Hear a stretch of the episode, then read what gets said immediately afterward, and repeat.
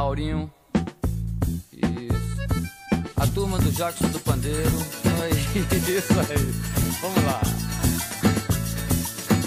Meus amigos, essa noite eu tive uma alucinação. Sonhei com um bando de número invadindo meu sertão. Vi tanta coincidência que eu fiz essa canção.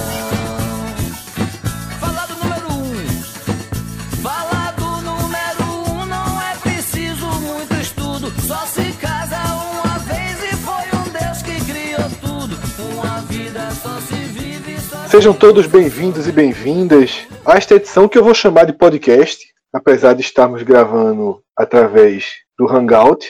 Chamarei de podcast porque é um tema com um perfil mais próximo do podcast, porque montamos aqui para debatê-lo uma verdadeira seleção regional. Eu sou Fred Figueroa, estou na apresentação do programa hoje, ao lado de Cássio Zirpoli, de Pernambuco, do jornalista Vitor Vilar, da Bahia, e do estatístico Tiago Minhoca, do Ceará. Inclusive, Vitor, nós dois aqui estamos numa situação complicada, porque estamos cercados das duas pessoas que talvez mais dominem números relacionados a futebol no Nordeste, né, Vitor? A gente aqui hoje vai, vai meio que ser ouvinte e pitaqueiro aí do lado desses caras. Meu irmão, a gente vai fazer a graça aqui, né? Porque se for, liberar, se for falar da parte técnica da pesquisa aí, a gente tem dois monstros. É, Tiago, eu não, não sabia que era estatístico. É, o cara manja de futebol e muita estatística. Fantástico. E Cássio, que mais trabalha com número aí. Na, até faz se arrisca aí um pouco a estatístico, né? Ele fez uma projeção bacana aí no blog dele. Acho que é legal. Mas vamos lá, a gente vai fazer a graça aqui, vai discutir a parte mais subjetiva, né? Porque se for entrar na parte técnica, eu nem vou me arriscar. É, tem muita gente que não sabe que Tiago é estatístico e tem muita gente que não sabe que Cássio é jornalista. Porque os dois transitam aí nas duas áreas. E já que temos aqui representantes de três estados do Nordeste, eu faço o convite para que os ouvintes desses e dos outros estados da região do país conheçam o Village Porto de Galinhas, um hotel com estrutura espetacular que patrocina esse podcast desde o nosso começo. São mais de quatro anos de parceria, completando inclusive agora na Copa do Mundo, onde novamente o Village está oferecendo uma, uma promoção, uma imersão fantástica para acompanhar a Copa no hotel. Um telão de 200 polegadas, uma série de, de atividades para toda a família, prêmios, chopp de graça nos jogos do Brasil, da Argentina, do Uruguai, enfim. Entre no site villageportodegalinhas.com.br, veja essa estrutura que o Village possui e veja tudo que eles estão preparando para a Copa do Mundo. Tenho certeza que você vai se interessar, você vai criar uma chama, um desejo de conhecer o hotel, de mergulhar em Porto de Galinhas, de passar dias especiais no litoral sul de Pernambuco. Depois que você fizer essa pesquisa, ainda desafio você a entrar em qualquer desses sites de reservas para ver o que é que os hóspedes como avaliam o Village. Um hotel sempre muito bem avaliado. Leia. Veja o seguinte, não adianta eu ficar aqui falando. Você entra lá, vê tudo que falam do Village, volta para o site, vai na área de reservas, escolha a data, uma data especial, ou um, um período de Copa do Mundo, um final de semana com o Jogo do Brasil. Faça a sua escolha, veja o preço que aparece. Eu vou dar um exemplo. Na Copa do Mundo, a diária está 450 reais. Aí você vai lá e você vai ver que tem um espaço para colocar um código. Você escreve podcast 45. A mágica acontece na hora. 40% de desconto. A diária cai para menos de 300 reais, fica 293 se não me engano. Com tudo que o hotel tem a oferecer, é algo absolutamente incomparável com o mercado. Você fica no hotel que tem uma estrutura de resort, atividade de resort, pagando preço basicamente de uma pousada. Então, vilageportodegalinhas.com.br, conheça, pesquise eu tenho certeza que sua escolha vai ser passar alguns dias bem especiais lá. Mas o, o tema central desse podcast é a pesquisa Ibope Repucon, né, uma pesquisa gigantesca que foi que teve seus dados colhidos entre junho e agosto de 2017 em 6.006 domicílios do país, apenas com pessoas acima de 16 anos e uma margem de erro de dois pontos percentuais para mais ou para menos, claro, como sempre. Mas tudo completo, ele vai muito além disso, porque ele envolve três grandes pesquisas e para respondê-las foram ouvidas 30 mil pessoas, além dessa rodada de entrevistas presenciais, que é essa que eu citei, em 6.006 domicílios, também tem uma entrevista pela internet e um mapeamento de tudo que foi dito em relação aos principais clubes do país nas redes sociais durante dois anos. É a soma desse trabalho, trabalho gigantesco, como eu falei antes, feito pelo Ibope Repucon, é, gerou um projeto chamado DNA do Torcedor, e esse projeto vinha sendo guardado a sete chaves, né, Cássio? Você mesmo esperava por ele há algum tempo. O Ibope, o Ibope imagino eu, estava tentando negociar com alguma empresa. Como é que estava essa perspectiva para o lançamento dessa pesquisa, Cássio? Fala Fred, fala, fala galera. Hoje o time tá grande aí. É, assim, podcast é regional, mas é o futuro aí do pod, é caminhando para cenas desse tipo. Tomara que outras pautas tenham abordagem dessa, dessa mesma que a gente vai fazer aqui. E sobre essa pesquisa que você falou, Fred, primeiramente é muito caro fazer pesquisa. Então, assim, quando o Ibope faz, é, quando o Ibope Repucon, que é um braço do Ibope, fez essa pesquisa, eles, claro que eles querem vender para o mercado, que é muito importante. E para o mercado não é, não é só para os clubes, não. Vou dar um exemplo aqui, não estou dizendo que comprou, não, mas tipo, é, é vender para a Nike, e a Nike, a partir disso, disse: ó, é melhor investir nessa área, nessa área. Esses clubes têm uma influência maior, esse aqui, esse aqui tem uma influência menor, esse aqui tem uma. Porque nisso a gente sempre fica muito atento à questão de quem torce por quem. Mas nessas pesquisas, elas têm todo um, um, um perfil de interesse do torcedor. Se o cara consome cerveja ou refrigerante no jogo, se ele gosta de pay-per-view ou gosta de ver o jogo no ou em casa, ou seja, o cara, o DNA não é só saber o time que o cara torce não, é, é muito além disso. E isso, informação é dinheiro, né? Então, nesse caso, se vende muito. Para um título de exemplo, a última pesquisa, a anterior pesquisa de torcida, que foi a do Datafolha, teve 2.600 pessoas ouvidas. Uma pesquisa é, é, atrelada a, a, ao que entrar no TSE então, no TSE tem todos os dados do quase 400 mil reais, 1.600 pessoas. Imagine um levantamento presencial em, 2 mil, em 30 mil pessoas. eu não consigo imaginar quanto é que esse negócio deve ter custado para o Ibope. Deve ter, tanto é que o Ibope, que já fez as maiores pesquisas de torcida, uma das maiores, a última teve, as duas últimas, cada uma delas é, teve 7 mil, cerca de 7 mil pessoas, e essa agora é a maior que já foi feita, a maior já feita. Então ela, ela é muito ela ela deve ter sido muito cara. Então, por isso, esse, esse, todo esse zelo desses dados. Agora sim, é o, é o, é o famoso solamento. Assim, demorou muito. É, as pessoas estavam querendo saber desses dados. É um, sempre, primeiro, a pesquisa de Ibope, historicamente, das que fazem pesquisas de torcida, é uma, aqui uma das que se leva mais a sério quando dá um resultado, das pessoas é, aceitarem mais os resultados ou, ou se não aceitarem, no mínimo discutirem mais também, né? Porque é por causa da marca. E o jornalista é isso mesmo. Tanto é que o Rodrigo Capello teve esse mérito há dois dias de ter anunciado e de lá para cá haja debate. Isso, Cássio. Rodrigo, ele na última terça-feira, dia 8 de maio, ele vazou, né, algo que, como eu tinha dito, estava guardado a sete chaves. E Rodrigo, que é da época, tem um blog um blog muito interessante, eu mais do que recomendo, que é o, Época, Época Sport Clube. Isso.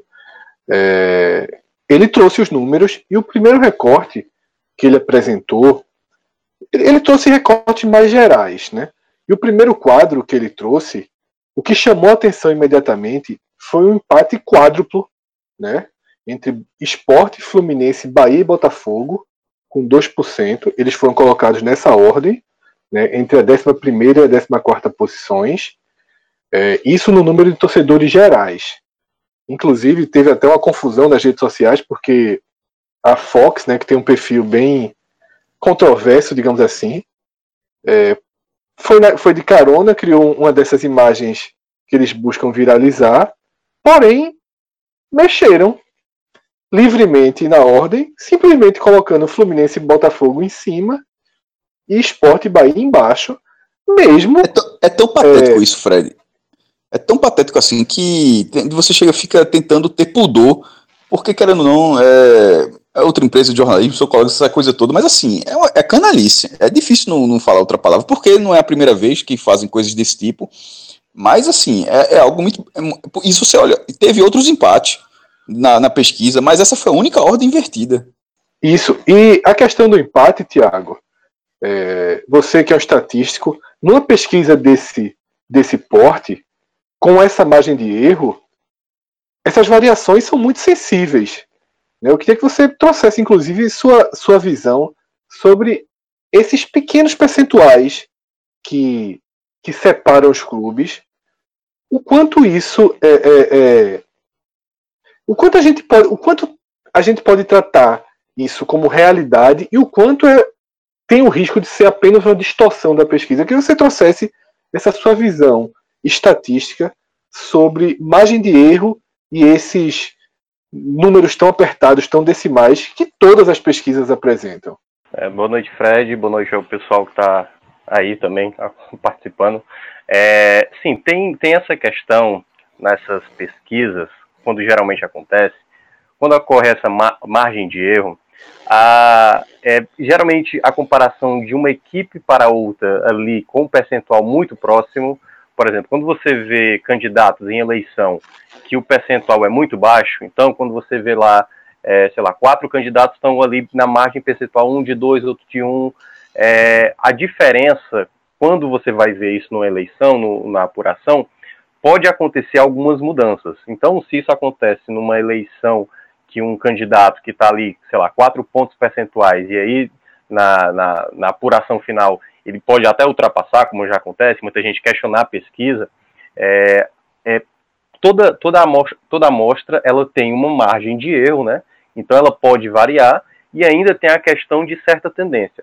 O porém que eu sempre vejo nas pesquisas de torcida é porque a periodicidade que é feito esse tipo de, de, de trabalho é muito é, é, espaçada, né? Então, modifica muito.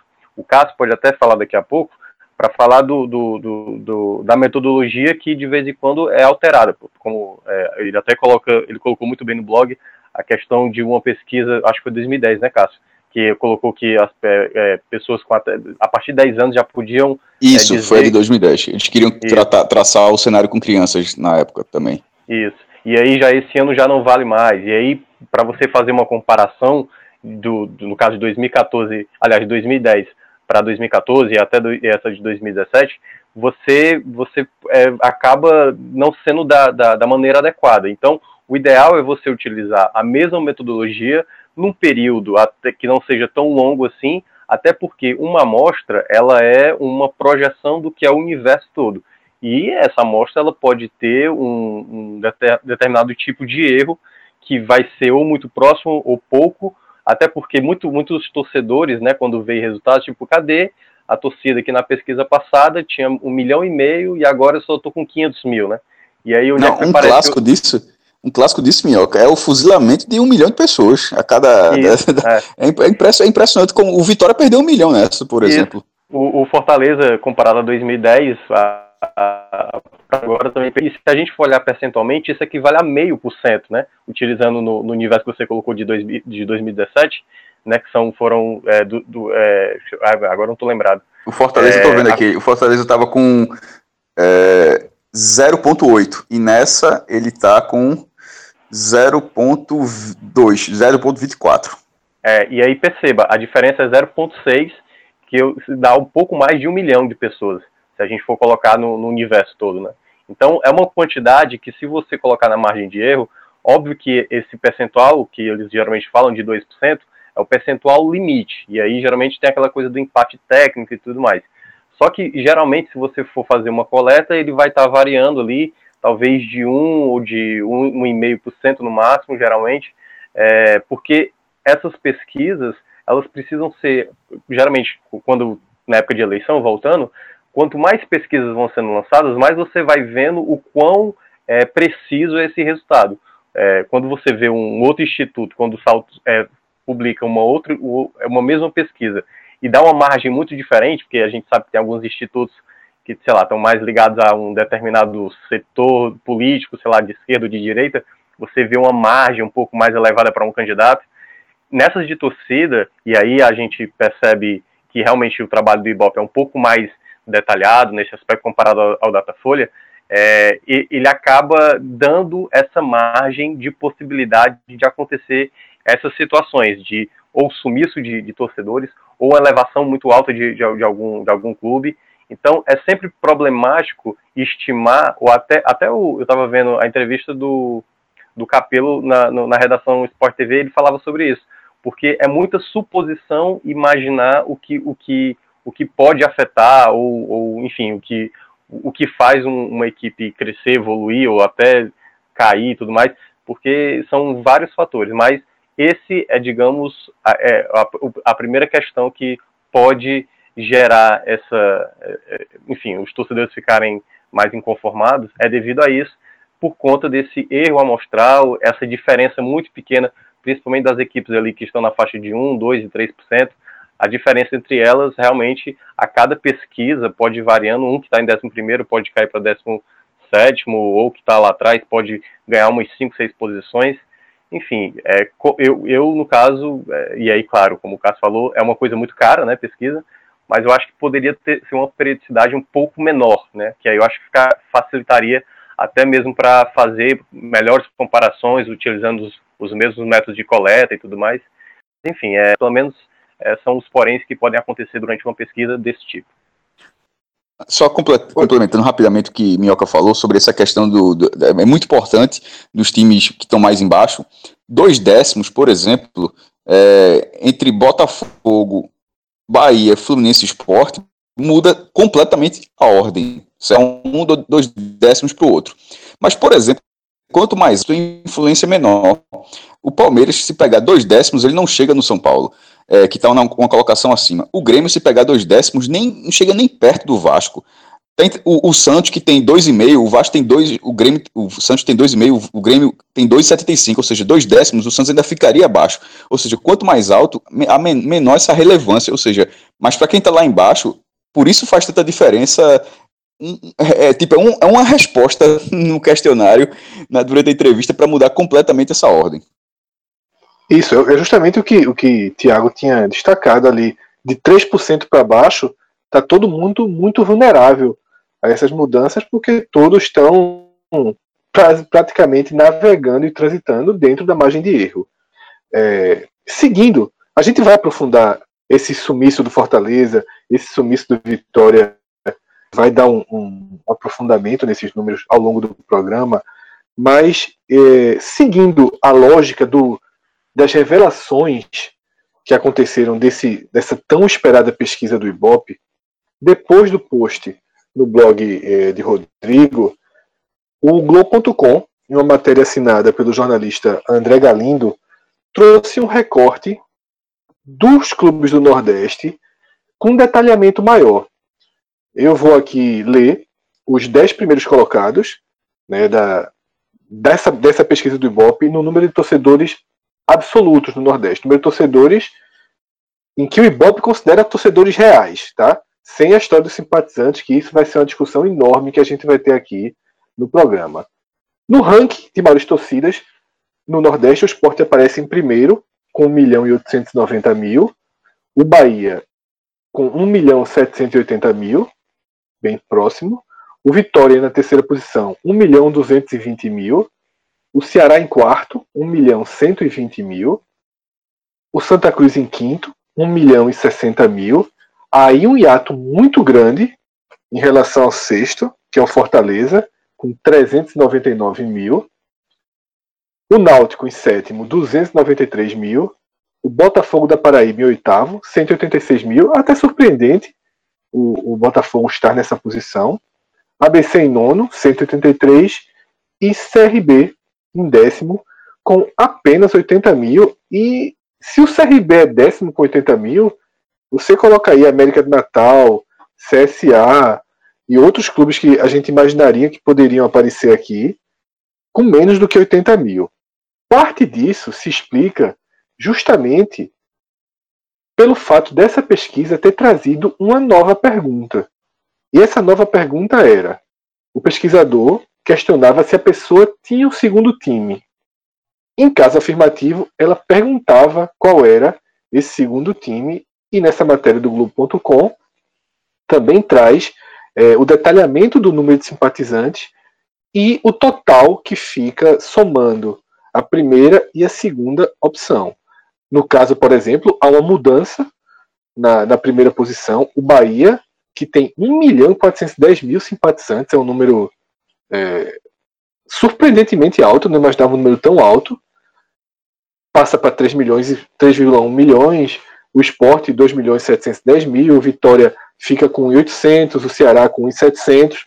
O Santa com 1.650. E por aí vai. Eu indico que, que quem esteja ouvindo esse programa o faça com três páginas abertas. A do blog de Rodrigo Capello, a dessa matéria de André Galindo, do Globo.com, e do blog de Cássio. E aí, Cássio, eu queria que você explicasse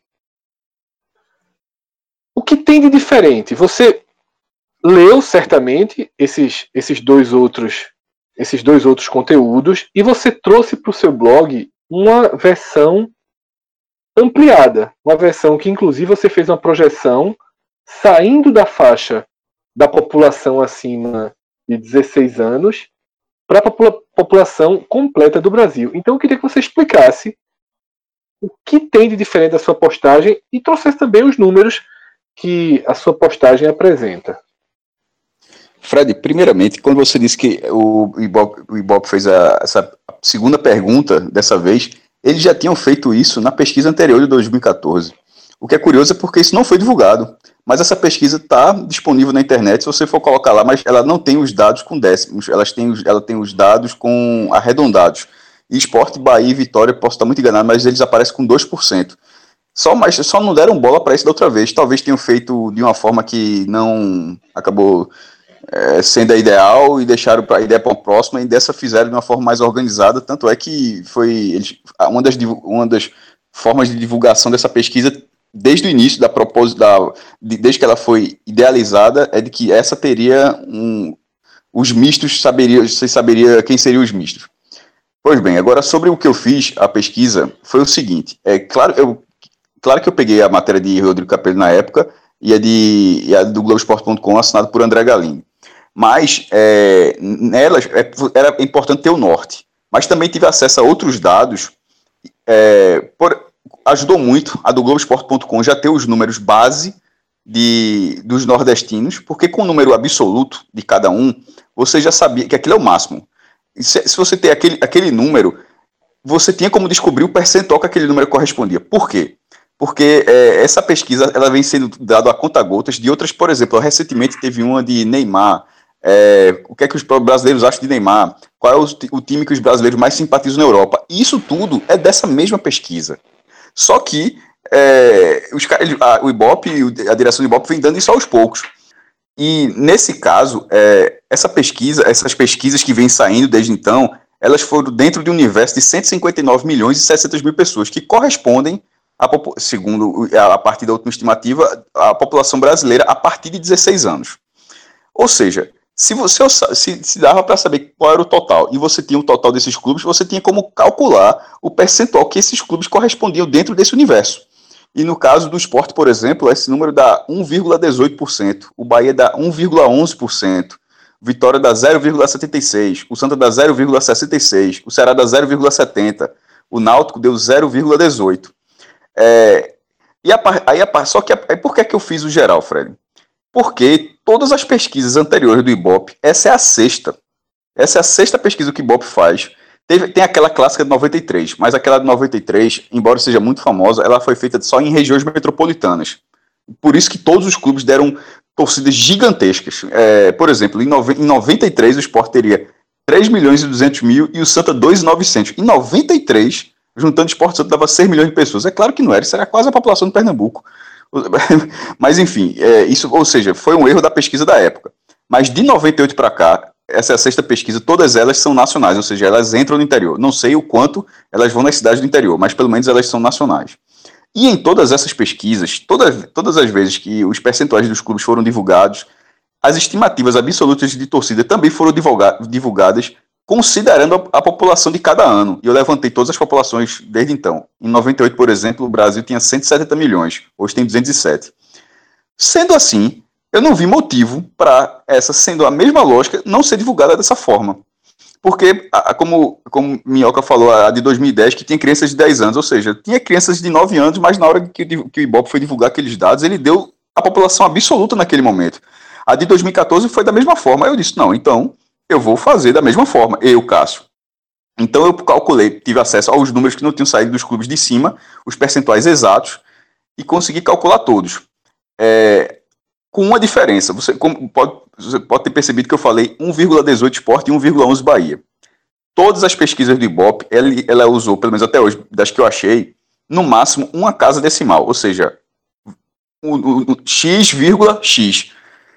Eu podia ter feito isso, só que aí eu não queria me meter tanto no número. Veja, eu consegui pegar o número exato. O número exato é 1,18. Eu não quis arredondar para 1,20, que seria mais ou menos assim. Se tiver, por exemplo, o do Bahia, que é 1, já tá me tanta lista aqui que me... O do Bahia, que é 0,11, ficaria 1,10, então, arredondando. E do esporte, que é 1,18, ficaria 1,20. Aí eu não quis, eu não quis fazer isso. Poderia fazer com todos os times. Eu disse, não, esse arredondamento, o Ibope que faça quando ele divulgar a pesquisa com os decimais. Então eu coloquei com duas casas decimais. Eu tomei essa liberdade para não mexer dentro de um número divulgado. Já, mas lembrando, fazendo todos os números absolutos. Então, assim, sendo assim, dificilmente o número não será esse, tá ligado? O número tende a ser todos esses que estão lá no blog. Aí cabe ao torcedor escolher se ele quer o torcedor, se ele quer simpatizante, se ele quer as duas coisas juntas. Cássio, o primeiro, o primeiro debate que eu vi explodir nas redes sociais, inevitavelmente envolveu essa disputa de Bahia Esporte por ser para saber quem é a maior torcida do Nordeste. Houve, houve até de forma oficial, o esporte postou publicações nas suas. Como o Bahia teria postado? Nas redes sociais, como o Bahia teria postado, claro. E também a gente viu, inclusive debateu no Twitter com vários torcedores do Bahia, que questionaram a pesquisa, como também é muito comum se questionar é, resultados de pesquisa. É, nesse recorte Esporte Bahia, eu vi no seu blog que não foi a primeira vez que o esporte aparece na frente, já tinha aparecido antes. Como é nessa distribuição do Ibope, das pesquisas, essa relação esporte-Bahia? Como, como o Tiago falou anteriormente, a gente sabe que eles transitam no mesmo degrau, que eles são separados sempre pela margem de erro, e não é diferente dessa vez. Mas, desconsiderando a margem de erro, indo para os décimos, para o que tem depois da vírgula, como é essa relação de esporte e Bahia nessa disputa pela primeira posição do Nordeste? Primeiro que só os dois ficaram. É, o Vitória já chegou a ficar na frente do esporte na última, em 2014, mas assim, entre primeira colocação sempre foi Bahia e o esporte. E nessas seis pesquisas do Ibope, acaba caindo um, um, mito, pelo menos nessas pesquisas do Ibope. Porque o esporte ficou na frente do Bahia três vezes, o Bahia ficou duas e teve um empate. Em 98, o esporte foi 13 o Bahia foi 14 isso, isso no ranking nacional. Em 2001, 13 os dois. Uh, o Ibope deu a pontuação idêntica. 2004, o Bahia na frente, 13 e o esporte em 14 Em 2010, o esporte em 11 e o Bahia em 12 Aí em 2014, o Bahia em 12 e o esporte em 15 qual foi a variação aqui? Ou seja, porque eles sempre variam entre 11 e 14. A diferença aqui foi o Vitória ficar na frente do esporte nessa. E agora, em 2017, o esporte em 11 e o Bahia em 13. O que é curioso disso aqui do Ibope, é, dessas pesquisas do Ibope, é porque elas são os resultados são completamente diferentes do Datafolha. No Datafolha, primeiro que o esporte não aparece, mas aí já tem aquela cena, aquela cena clássica que foi o do cartãozinho, né? Que não tem lá o nome do esporte, é uma coisa muito polêmica da pesquisa do Datafolha, que só tem é, 14 nomes, são, são justamente os 14 que sempre aparecem na frente. Tirando, inclusive, algumas vezes até a portuguesa. Mas, de toda forma, a, é, a parte da metodologia, no Datafolha, o Bahia sempre está na frente do esporte. Eu não, não, vou dizer todas as vezes, porque eu realmente me recordo aqui as pesquisas do Datafolha. Na Pluri, o esporte já ficou na frente, o Bahia já ficou na frente. É, qual outra pesquisa aqui? Pluriconsultoria, não lembro agora de um. Paraná Pesquisa, o esporte já ficou na, o esporte ficou na frente em uma, o Bahia ficou na frente na última. O esporte ficou na de 2013 e o Bahia na de 2016. Ou seja, é, é, há, um, há um, uma disputa muito grande. Há uma, há uma, disputa muito, uma disputa muito grande entre os dois. Da, dentro dessa margem de erro, mas a margem de erro poderia ser sempre favorável a um. Porque, assim, querendo ou não, se você for olhar, olhar só a margem de erro, o esporte está dentro, é, ao alcance da margem de erro do Atlético Mineiro. Só que, na hora que você vai colocar os números, o Atlético Mineiro tem 2,12, o esporte tem 1,18, ou seja, na margem de erro, o esporte tá, estaria ao alcance do Atlético. Só que o esporte nunca chegou perto de ficar perto do Atlético. Então, assim, não é só questão de margem de erro, é uma questão de, de, de das colocações flutuarem mesmo. Então, acaba sendo uma, uma disputa muito verdadeira. Se, se é, a, a, liderança do Bahia, na década, sobretudo teve a pesquisa da década de 80, que eu acho que foi a. Pô, qual foi o nome do primeiro instituto a fazer? 83, Gallup, acho que foi Gallup que fez. É, de lá, e a partir de, de, de 98, já são 20 anos com o mesmo instituto fazendo, com algo, sistemas diferentes, mas o mesmo instituto fazendo, com o mesmo alcance, com amostras cada vez maiores, e, e ficar tão, eles ficarem tão próximos. É, é, é como Minhoca falou em relação ao, ao, cenário político. Não são pesquisas de eleição de dois em dois, três em três meses, dois em dois meses. É de, é de, três, em, de três a cada três anos, a cada quatro anos, mas os percentuais e as colocações são muito próximos. Vitor, vamos trabalhar, né? Você já está sendo aí o primeiro ouvinte desse podcast até aqui, mas chegou a hora de trabalhar. E a pergunta que eu vou te fazer é o seguinte: é, nessa, nessa pesquisa, como a gente já tinha falado anteriormente, há um recorte e uma divulgação pela primeira vez do número do que o Ibope Repocon chamou de simpatizantes, que é também o cara que respondeu como segundo time. Às vezes ele é mais do que simpatizante, ele é um torcedor, mas escalonou primeiro e segundo time. Não precisava ter. Essa, só, só, deixando claro, você não é obrigado, você podia não ter o segundo time. Sim, você podia não ter, exatamente. Essa pergunta só foi feita para quem afirmou que tinha o segundo time. Mas me chamou a atenção o altíssimo número de pessoas que declararam Bahia e também Vitória como segundo time. O Bahia foi declarado como segundo time de o que seria aqui nessa projeção de Cássio, tá? 1 milhão 833 mil pessoas. E o Vitória também por essa projeção de Cássio, de 832 mil pessoas, em percentuais 0,88 e 0,40.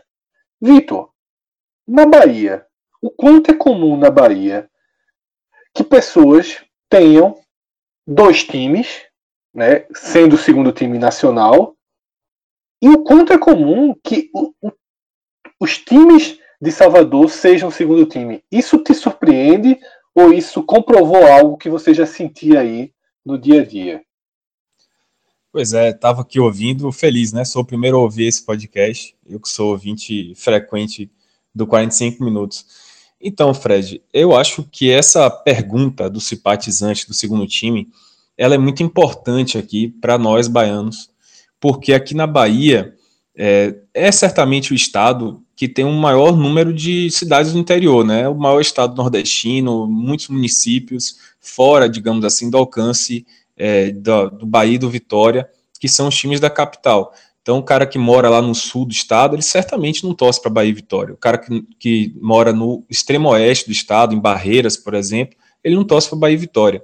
Mas, por conta da TV, por conta é, da própria imprensa, né, que, que da, da TV que chega lá, dos sites que ele visita mais para saber as notícias da sua região, ele talvez leia, se interesse, comece a, a viver ali o universo de Bahia e de Vitória, e aí escolha um desses times como segundo, é, sua segunda opção, seu segundo time, né? É aquela coisa, aqui na Bahia é muito comum para o rapaz interiorano, para a pessoa interiorana, perguntar assim, qual é o seu time? Aí o cara fala, não, sou Flamengo. Não, ok, mas aqui na Bahia, qual é o seu time? Ah, aqui na Bahia eu gosto do Vitória. Ah, aqui na Bahia eu gosto do Bahia. Isso é muito comum aqui.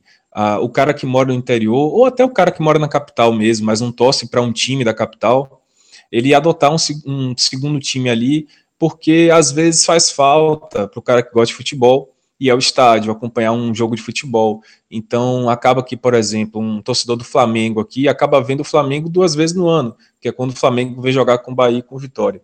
Então, ele acaba se apegando a algum time Bahia ou Vitória para poder assistir um jogo de futebol, para poder viver o estádio. Isso é muito comum aqui no estado, que é gigante como o estado da Bahia. Mas é, eu diria que isso, esse resultado, que para vocês e talvez para os demais moradores dos demais estados soe estranho, soe um pouco até exagerado, talvez, do Bahia ter um número muito grande de simpatizantes, para mim, particularmente, é, para as pessoas que eu conversei aqui hoje, depois do resultado, não é tão surpreendente. O Bahia, ele costuma ser o segundo time desses torcedores que não torcem nem para a Bahia nem para a Vitória. Então, por exemplo, aqui na capital, não precisa nem ir muito para o interior. Aqui mesmo na capital, a gente tem muitos torcedores de Flamengo, de Palmeiras, de Corinthians. Eu mesmo tenho vários amigos que torcem, são nascidos em Salvador, cresceram em Salvador, mas acabaram se apegando a algum time do, do Rio de Janeiro ou de São Paulo. E aí eles adotam o Bahia como segundo time. O Vitória, nesse caso, aqui em Salvador, ele não é, não faz tanto sucesso como segundo time é, desses torcedores de outros estados, certo? Do, dos times de outros estados, na verdade. O Vitória não faz tanto sucesso nesse sentido, acaba se apegando mais ao Bahia mesmo. É, então, para mim, pelo menos, não me assustou esse resultado, porque é, na convivência aqui em Salvador, na convivência, eu que tenho família no interior, percebo que muita gente acaba é, tendo um time, que é o time que ele torce, de fato, mas para poder se inserir ali na roda de amigos, para poder é, como eu disse, frequentar um estádio, acaba adotando o Bahia. Geralmente é isso que acontece. Só sobre a discussão anterior, né, da diferença de Bahia e Esporte, eu queria me meter aí, não com dado estatístico assim, mas o que eu achei mais relevante em relação a esse resultado de 2017 é que é, caiu uma diferença muito grande aí, né? O, o, Bahia na última, na última pesquisa ele apareceu com um milhão de pessoas a mais que o esporte pela minha percepção, eu, eu moro em Salvador, mas já visitei muito Recife. Essa diferença não chega a ser tão grande assim, para ser de um milhão. O que eu achei interessante dessa de 2017 é que esse empate é técnico, mas ele também é um empate de números, né? Números absolutos. Bahia e Sport estão muito próximos, coisa de 100 milhões aí, de 100 mil pessoas, na verdade, de diferença. E a minha percepção, pelo menos de quem acompanha futebol, de quem trabalha com futebol, é que essa, essa torcida, assim, as duas torcidas são muito parecidas em número de torcedores, é, em número de, de pessoas mesmo que adotam o time como, como seu, seu principal time. Eu não vejo essa diferença tão grande entre Bahia e Sport. Para mim, é praticamente assim, é difícil cravar, né? Em qualquer discussão que eu tenho aqui de mesa de bar e tal, é muito difícil cravar quem é maior, se é esporte ou se é Bahia em termos de torcida. Eu acho que são muito próximos os números, e essa pesquisa está mostrando isso, que é muito, muito próximo os números, não é tão diferente como foi na de 2014, que teve um milhão de diferença.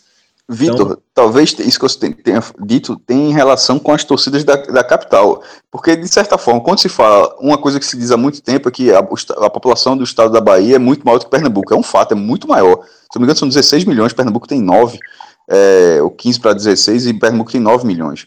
Então, mas no momento em, em, que as torcidas, de fato, os torcedores, a primeira escolha, são parecidíssimos, é, um com 2 e 400 e outro com 2 e 300, ou seja, você consegue enxergar essa concentração nas, nas duas regiões metropolitanas. E na hora que você vai para os, os simpatizantes, é o interior. E aí, aí entra, talvez, entre de fato a proporção do estado da Bahia. Porque o interior é, é historicamente, no Nordeste é muito mais difícil de ser alcançado. Então, se o esporte ainda tem 800, é, no caso, tem um milhão, o esporte ainda tem um milhão de, de simpatizantes espalhados no interior, de certa forma, é, é, é, é, compreensível que o Bahia tenha perto do dobro disso no interior, que é muito maior. Agora, na hora que você vai para a torcida, aquela pessoa que acompanha, que, a, que, a, que a primeira opção, eles estão em duas regiões metropolitanas de tamanhos semelhantes, as duas com 4 milhões de habitantes. Eu, eu, eu, achei, eu, eu achei muito factível esses números apresentados dessa pesquisa, nos dois cenários. Exato, é exatamente isso. Eu achei muito factível, muito aceitável. E sobre essa questão que você falou, a Bahia é muito grande, é, mas assim, não só em termos de população, né? Essa diferença da população da Bahia para Pernambuco tem, tem seu valor, mas territorialmente a Bahia é muito grande, sabe? O, a gente, assim, não, a gente que é daqui da capital de Salvador, a gente não tem praticamente contato nenhum com as notícias, com as coisas que acontecem, por exemplo, em Porto Seguro, em Teixeira de Freitas, que é o extremo sul do estado, ou então em Barreiras, que é o extremo oeste do estado. As coisas, assim, não chegam o que acontece lá aqui e o que acontece aqui não chega lá. O Bahia, só para terminar, é, o Vitória ele tem uma história muito recente, né? O Vitória ele se popularizou nos anos 90 e tal. É, claro que ele cresceu muito de torcida nesse meio tempo, mas principalmente na capital. Não deu tempo, digamos assim, a chegar no interior. O Bahia, por ser um time mais tradicional há mais tempo, é, tem uma história também de excursão pelo interior do estado, tal, não sei o quê. Então, por ser o segundo, é, é, digamos assim, ele tem um alcance maior como segundo time e é por isso que tem essa diferença, tá? Que, eu, que tá nessa, tá expressa nessa, nessa pesquisa. É, o Bahia tem muito mais, muito, muito mais simpatizantes do que o Vitória. Isso também se explica um pouco por conta disso. O Bahia já faz um trabalho de interiorização muito grande há muito mais tempo. Então, por isso que um cara que mora no interior, ele tem essa, essa facilidade de falar, eu sou Flamengo, meu segundo time é Bahia. É muito raro alguém falar, ah, eu sou Flamengo, meu segundo time é Vitória. O Vitória é um time muito daqui da capital ainda. É, eu concordo bastante com, com o que foi dito por vocês. E, de fato, é revelador. É, quando o Ibope apresenta esse número mais destrinchado e mostra a quantidade de simpatizantes do Bahia, pela explicação da cultura do futebol baiano e até da própria cultura da distribuição cultural e geográfica de um estado gigantesco como é a Bahia, como quando o Vitor traz isso e quando o Cássio complementa com essa diferença enorme de população, mas que na região metropolitana se aproxima muito, essa pesquisa ela parece apontar para um caminho meio que meio que correto de que Esporte Bahia tem praticamente o mesmo número de torcedores nas suas regiões metropolitanas, mas o Bahia tem uma, uma, uma um interior maior para conseguir simpatizantes. E o próprio presidente do Bahia, é, Guilherme Belintani, na entrevista ao podcast, ele falou que um dos projetos dele é conseguir inverter essa ordem, é conseguir transformar simpatizantes em torcedores reais é que o torcedor do Bahia do interior, que hoje coloca Flamengo, Corinthians, Palmeiras como primeira opção, que daqui a 3, 4, 5 anos, ele já coloque o Bahia como primeira opção. Eu acho que quando você se debruça sobre essa pesquisa, esse é o verdadeiro X da questão. É como, os, em vez de ficar, ah, esse número está errado, esse número está tá equivocado, é de fato como extrair mais desses simpatizantes. Na matéria do Globo.com, em que Galindo traz uma análise de Capelo, tem um, um crossover aí dos dois, é, Capelo cita que Bahia Esporte tem um teto maior do que Grêmio e Inter. Porque Grêmio e Inter, a relação de simpatizantes é mínima. São clubes é, que têm um percentual de torcedores mais fiéis muito alto. É como se Grêmio e Inter já tivessem completamente no limite.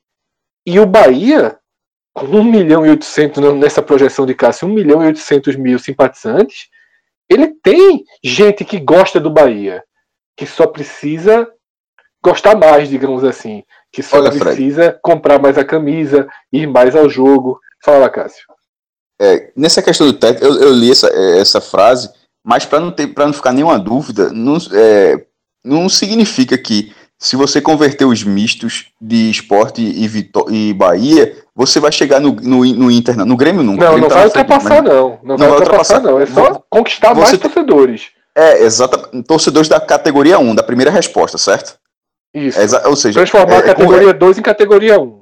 Claro, até, até porque, por exemplo, no, no para sendo de forma falando de forma numérica, nisso que você disse, o Grêmio tem 900 mil simpatizantes o Inter tem 780 mil. Aí você vê um Bahia com 1 milhão e 800 mil e o Sport com 1 milhão. Tipo, o, o, o, Inter tem quase a mesma quantidade de simpatizantes do Santa Cruz. Então é, é, é, nisso que ele, que ele falou. Mas se você juntar as duas respostas, é, não, não, não supera é, nenhum dos dois, da dupla Grenal. E Fred ainda não sobre tem como esse... chegar, não. Eu acho que em termos de posição, Cássio, é, Esporte e Bahia eles disputam, eles estão no mesmo degrau, como aparecem em quase todas as pesquisas de Fluminense e Botafogo. Eu acho que o degrau é esse.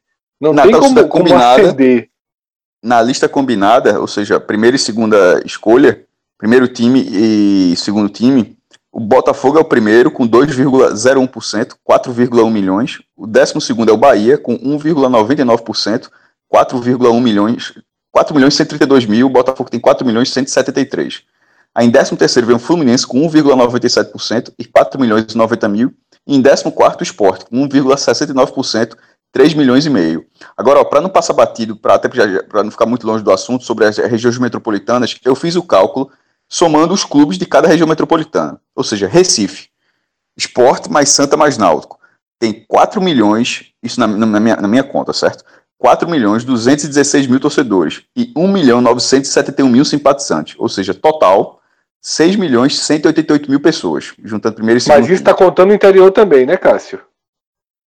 É, é, na verdade, o Estado, né? Os assim, clubes os três times. É o Estado todo, certo. Não porque, não, porque eu quis, na verdade, fazer aquela lógica. Se os torcedores forem da capital e os simpatizantes forem do interior. Sim, tá okay, entendendo? Perfeito, ou seja, perfeito. Tá entendendo? ou seja, 4, 4 milhões e 200 mil, ou seja, passa um pouco da região metropolitana, até porque realmente tem uma influência até Caruaru, e 1 milhão e 900 mil pelo interior, se for dessa forma. Não necessariamente, pode ter tem torcedor no interior e tem simpatizante da capital. Eu não, obviamente, só estou falando Mas a maioria, a maioria, claro. a lógica se, se, se faz.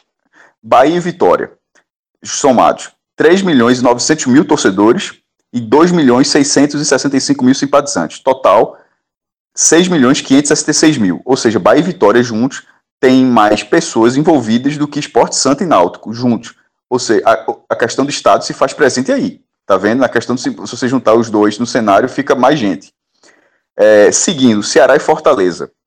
1 milhão 975 mil torcedores e 1 milhão 282 mil simpatizantes, totalizando 3,2 3 milhões 257 mil pessoas.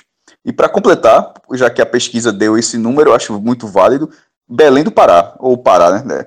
Remo com Paysandu. 1 milhão 107, 1 milhão 107 mil torcedores e 1 milhão e 38 mil simpatizantes, totalizando 2 milhões 146 mil pessoas, o que eu achei um número muito relevante. Isso. Esse número, Cássio, mostra, inclusive, se você, se cada ouvinte aí for fazer a relação, mostra e confirma ou aquela característica que a gente já sabia que outras pesquisas já tinham revelado, que Pernambuco é o estado do Nordeste em que melhor conseguiu desenvolver ao longo dos anos o protecionismo né, em relação aos próprios times.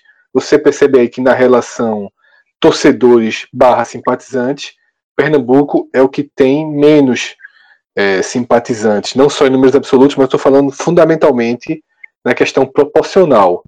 Né? Aqui se cons consegue ser uma ilha mais, mais protegida digamos assim, da influência, da influência do Sul. A região metropolitana é completamente é, a barreira, a muralha é completamente erguida, é, é, insignificante o número de torcedores de outros estados, mas é, no interior existe a mesma. Tudo aquilo que Vitor falou das regiões mais distantes também existe em Pernambuco, porém até o meio, eu lembro que tem aquele um, um, estudo muito interessante também que a Globo fez em parceria com o Facebook, é, mostra que o esporte, que é o time de maior torcida em Pernambuco, ele consegue dominar a região metropolitana e consegue dominar até Caruaru. Né? Inclusive é um mapa do Brasil que tem pouquíssimas cores, porque quase todo o território é dominado por, por Flamengo e, e Corinthians, e tem pouquíssimas ilhas assim de domínios de outros times, né? Pouquíssimas, você conta nos dedos. Inclusive, acho que no último quadro já aparece até o Ceará começando a dominar Fortaleza ali, que é uma, que é uma mudança interessante. E aí, trazendo de volta Tiago Minhoca para o debate, é, eu queria justamente de Tiago voltar um pouquinho para aquela primeira explicação dele, para a gente até virar a página desse assunto. Eu tive uma discussão muito longa hoje com um torcedor do Bahia, ouvinte bem, bem assíduo nosso, Matheus, que ele questionou muito o fato de eu, de Cássio, a gente não está tratando como empate técnico a posição de Esporte, Bahia, Botafogo e Fluminense. Eu discordei dele porque é óbvio que a gente sabe que é empate técnico. A gente só está dando os resultados como eles são. E Matheus até falou, por exemplo, que para ele, pesquisa de torcida, ele não liga muito. Ele se incomoda muito mais, por exemplo, com o fato do esporte ter um número de, de inscritos em suas redes sociais maior do que o do Bahia. O Sport tem em torno de 230, 240 mil pessoas a mais do que o Bahia nos, nos perfis de Facebook, Twitter, Instagram e YouTube. Mas mesmo nesse recorte, os números de Fluminense, Botafogo, Esporte e Bahia também são muito próximos. A diferença é mínima entre eles. Não tem, acho que 300 mil pessoas separam o Fluminense, que é o 12 do Bahia, que é o 15 Então, Tiago, a gente pode cravar né, nessa, naquela relação que você fez, mesmo as pesquisas sendo distantes, mesmo tendo sumido um milhão de torcedores do Bahia é, né, entre as duas últimas pesquisas do Ibope, mesmo o Datafolha fazendo com que o esporte não apareça por não colocar o esporte no cartão, a gente pode cravar que é um cenário é um cenário clássico de empate técnico, né? Essa relação Fluminense, Botafogo, Esporte Bahia. Sim, Fred. É, estatisticamente, sim. Estatisticamente é, é, considerado como um empate, até porque é, na estatística, né, quando tem essa margem de erro, se a gente for até olhar na, na, nesse resultado, a gente pode considerar, né, pela, pelo que apresentou o Capelo, por exemplo, ele coloca ali uma margem de pontos para o Palmeiras de 9 e do Vasco de 6. E aí um pode estar. É, o Vasco pode até passar, isso pela margem de erros, né? Então o Vasco pode ter 8 e o Palmeiras pode ter 7. É, só que, claro, se a gente for comparar com, a, com a, as pesquisas que já foram feitas, a tendência de fato o Palmeiras está ali na quarta colocação e o, e o Vasco na quinta. Só que essas pesquisas, elas, por não ter tanta variação assim, o que a, acaba acontecendo, e obviamente eu acho que é como o, o Vitor bem destacou, é até, eu acho que é até preciosismo dizer que uma, uma torcida é maior do que a outra quando a diferença é muito pequena. Eu acho que essa discussão Bahia Esporte, é, realmente ela, ela fica um pouco, é, acho que exagerada para dizer que, que uma equipe tem mais torcida que a outra, quando na verdade elas têm, é, é acho que a torcida é muito similar. Eu estava até dando uma olhada, enquanto, enquanto eu escutava vocês, eu estava dando uma olhada no período que foi feita a pesquisa, né? Porque foi feita de junho de 2017 a agosto de 2017. E, e também, é, geralmente, quando a gente vai aplicar a pesquisa, a gente tem que, que, quando aplicar, tem que saber se algo não afeta externamente. Então, digamos, uma equipe que está muito bem ou uma equipe que está muito mal pode afetar. Curiosamente, o Bahia, nesse período, acho que ele venceu, eu estava dando uma olhada aqui, venceu quatro jogos, empatou muito e, e, e perdeu alguns jogos. O Fortaleza estava no momento péssimo, né, no, na, na Série C.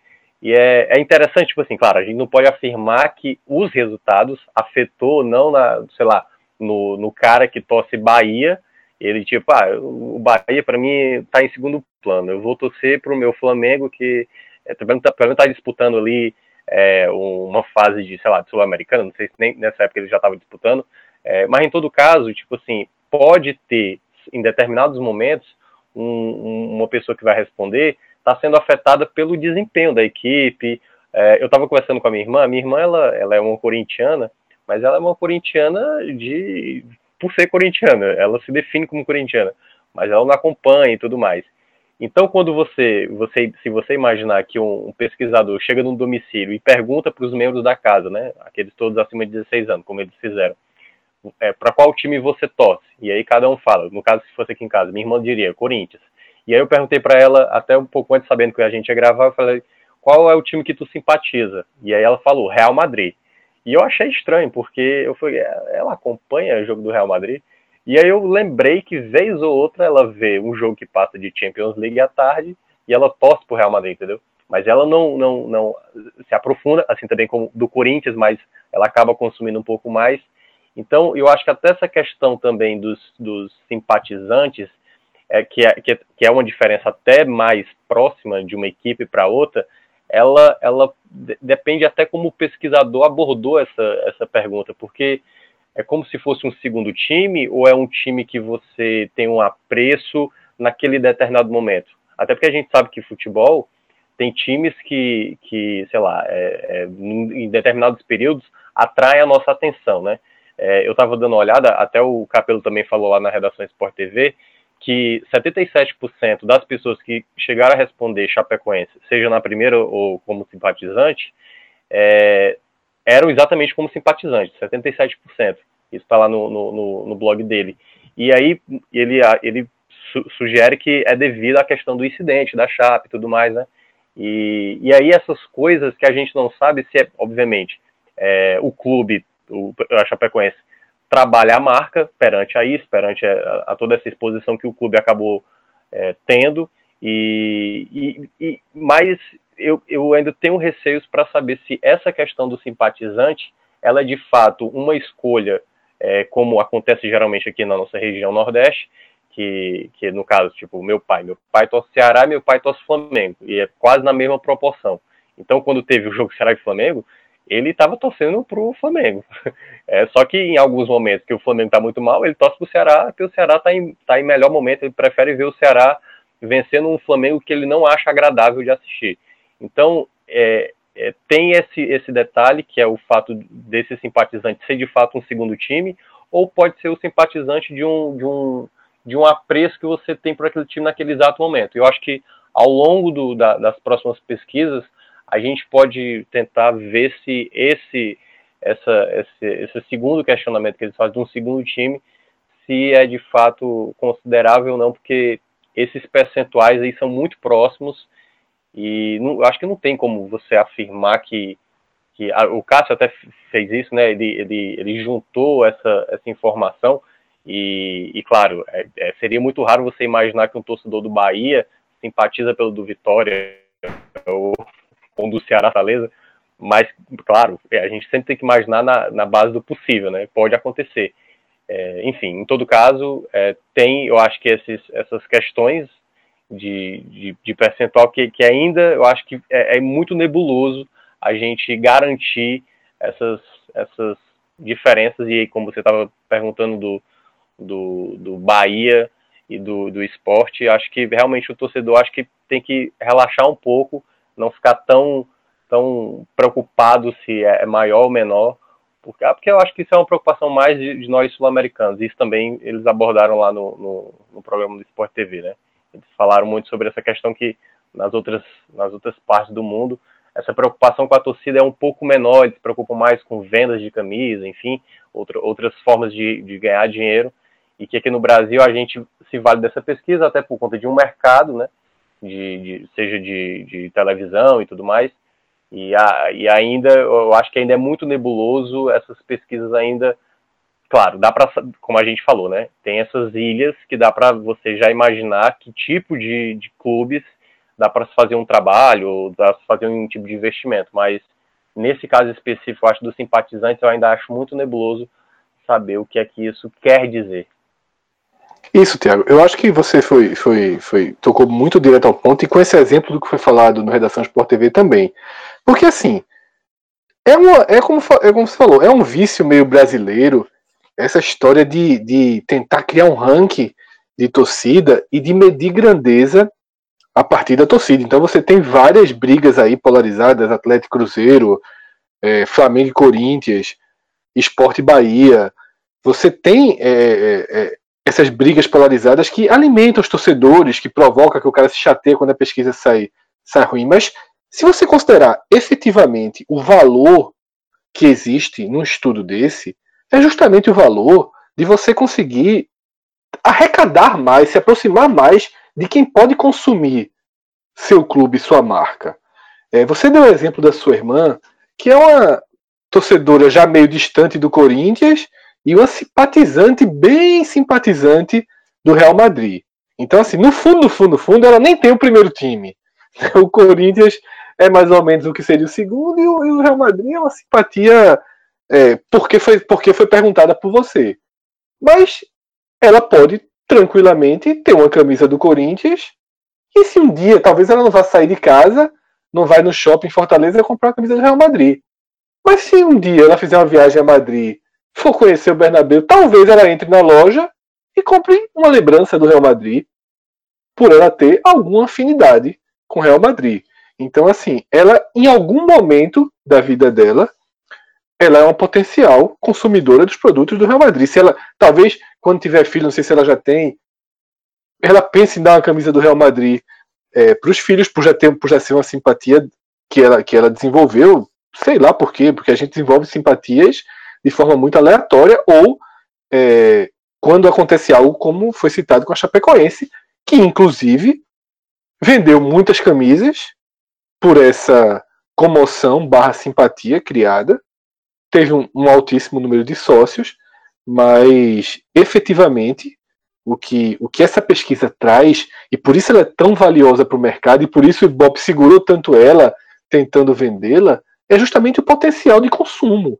É, lógico que a gente aqui discute um pouco do que o torcedor quer, de quem está na frente, de um milhão de torcedores que sumiram. No Ceará, por exemplo, a discussão efetivamente é essa: a distância do Ceará para Fortaleza ficou gigantesca. Mas, no fundo, no fundo, o que importa disso tudo é justamente essa questão de onde você pode conseguir mais torcedores. Aquilo que a gente estava discutindo há poucos minutos. Que esporte e Bahia, são os exemplos citados aqui, tem um potencial muito maior de aumentar seu ganho com seus torcedores empatizantes do que Grêmio e Inter. Mas, Tioca, mas Minhoca, eu queria é, manter é, contigo essa parte da conversa, porque quando você falou da sua irmã, quando você falou do seu pai, em exemplos pessoais, e isso é muito legal, e sempre foi inclusive a essência do podcast, né? A gente aproximando nossas questões para discutir algo maior, você desenhou um quadro que a gente já sabe, você deu um exemplo muito claro, de que das três maiores capitais da região, e que estão aqui representadas hoje, Fortaleza ainda é disparado a que mais apresenta esse perfil de ter torcedores de dois times. Como você falou, seu pai, ele é Ceará e Flamengo quase que na mesma proporção. É algo muito, muito raro de se ver aqui no Recife e raro também se vê em Salvador. Aí eu te pergunto, como vocês se relacionam com isso aí? Como você vê o torcedor do Ceará e do Fortaleza, que são sim fiéis e que é, é, até abominam ter um segundo time, porque não é só a escala, né? Porque eu acho que no Ceará, aí em Fortaleza, ainda tem muita gente que é Ceará primeiro e Flamengo segundo, que respondeu Ceará na pesquisa, mas que nutre uma simpatia pelo Flamengo. Aqui no Recife, o cara que assume isso, ele é extremamente criticado, ele é, é combatido, ele não é bem visto. Um cara que tem a fre... aqui a gente trata mal mesmo, a frescurinha de torcer por, por Grêmio, por não sei o quê. O cara é muito mal visto, o cara ninguém ninguém conta, né? Ninguém respeita esse esse lado do cara. Eu queria saber como é que vocês se relacionam com isso aí e se há uma mudança em curso, porque de fora, quando eu olho para o futebol de Fortaleza, eu vejo sim uma mudança em curso. Eu acho a imagem que eu tinha lá do final dos anos 90 é completamente diferente da que eu tenho hoje. E o número crescente de torcedores do Ceará nas pesquisas, o do Fortaleza também crescia, né, que saiu de 500 mil em 2001 para 1 milhão e 500 em 2010, mas voltou para 500 nessa agora. Teve esse, abre aspas, fuzilamento. Mas quem está distante acha que há um cenário em transição aí. Como é essa relação dentro de Fortaleza? É, aqui é engraçado, eu, eu, eu nasci em 84, já, já entregando a idade, mas vamos lá. É, e, e foi interessante porque quando, quando eu era era garoto e tudo mais, é, acredito que também deva ter acontecido em Pernambuco, acontecido na Bahia. É, aqui, geralmente, tinha um canal que era a Band, que passava o futebol paulista, e a Globo, que passava o futebol carioca. Então, para quem gostava de assistir futebol, por exemplo, que era o meu caso, então você via, é como se você visse dois campeonatos. O brasileiro era uma junção dessas equipes. Só que era interessante que a gente olhava diversos campeonatos e começava a ter afeição a, a, esses clubes. Então, no Rio eu torcia Vasco e no, em São Paulo eu torcia São Paulo. É, e aí, se tivesse um, uma, outra competição, você passava a gostar de um outro, um outro clube. Eu tenho um amigo que é corintiano, que é, é interessante que ele, ele foi corintiano é, até no período que o São Paulo, aquele São Paulo do Tele ali de 92, 93, e ele diz, cara, aquele time do São Paulo era tão vistoso de ver, tão bom de assistir o jogo, que era um time é, totalmente envolvente e tudo mais, que eu, apesar de corintiano, eu adorava ver o jogo do São Paulo. E, e, e, com o tempo, obviamente, ele, ele, ele passou a ter ódio do São Paulo, porque o São Paulo também, ali no, já na, nos anos 2000, teve uma época dominante tudo mais, então ele ficava muito incomodado o São Paulo ser esse time, e ele, como corintiano, né, é, obviamente não, não gostava tanto. E aqui, principalmente, tem muito isso mesmo. Eu, eu conheço diversos pais de amigos que, que a, digamos, essa ala mais flamenguista também que tem por aqui, é muita gente. Eu, meu pai, meu pai até hoje é, cita, e amigos dele citam o grande time do Flamengo dos anos 80 e tudo mais, que o Flamengo teve a época da, das vacas magras, né, que sempre brigava para se manter na Série A, porque era sempre brigando na parte de baixo.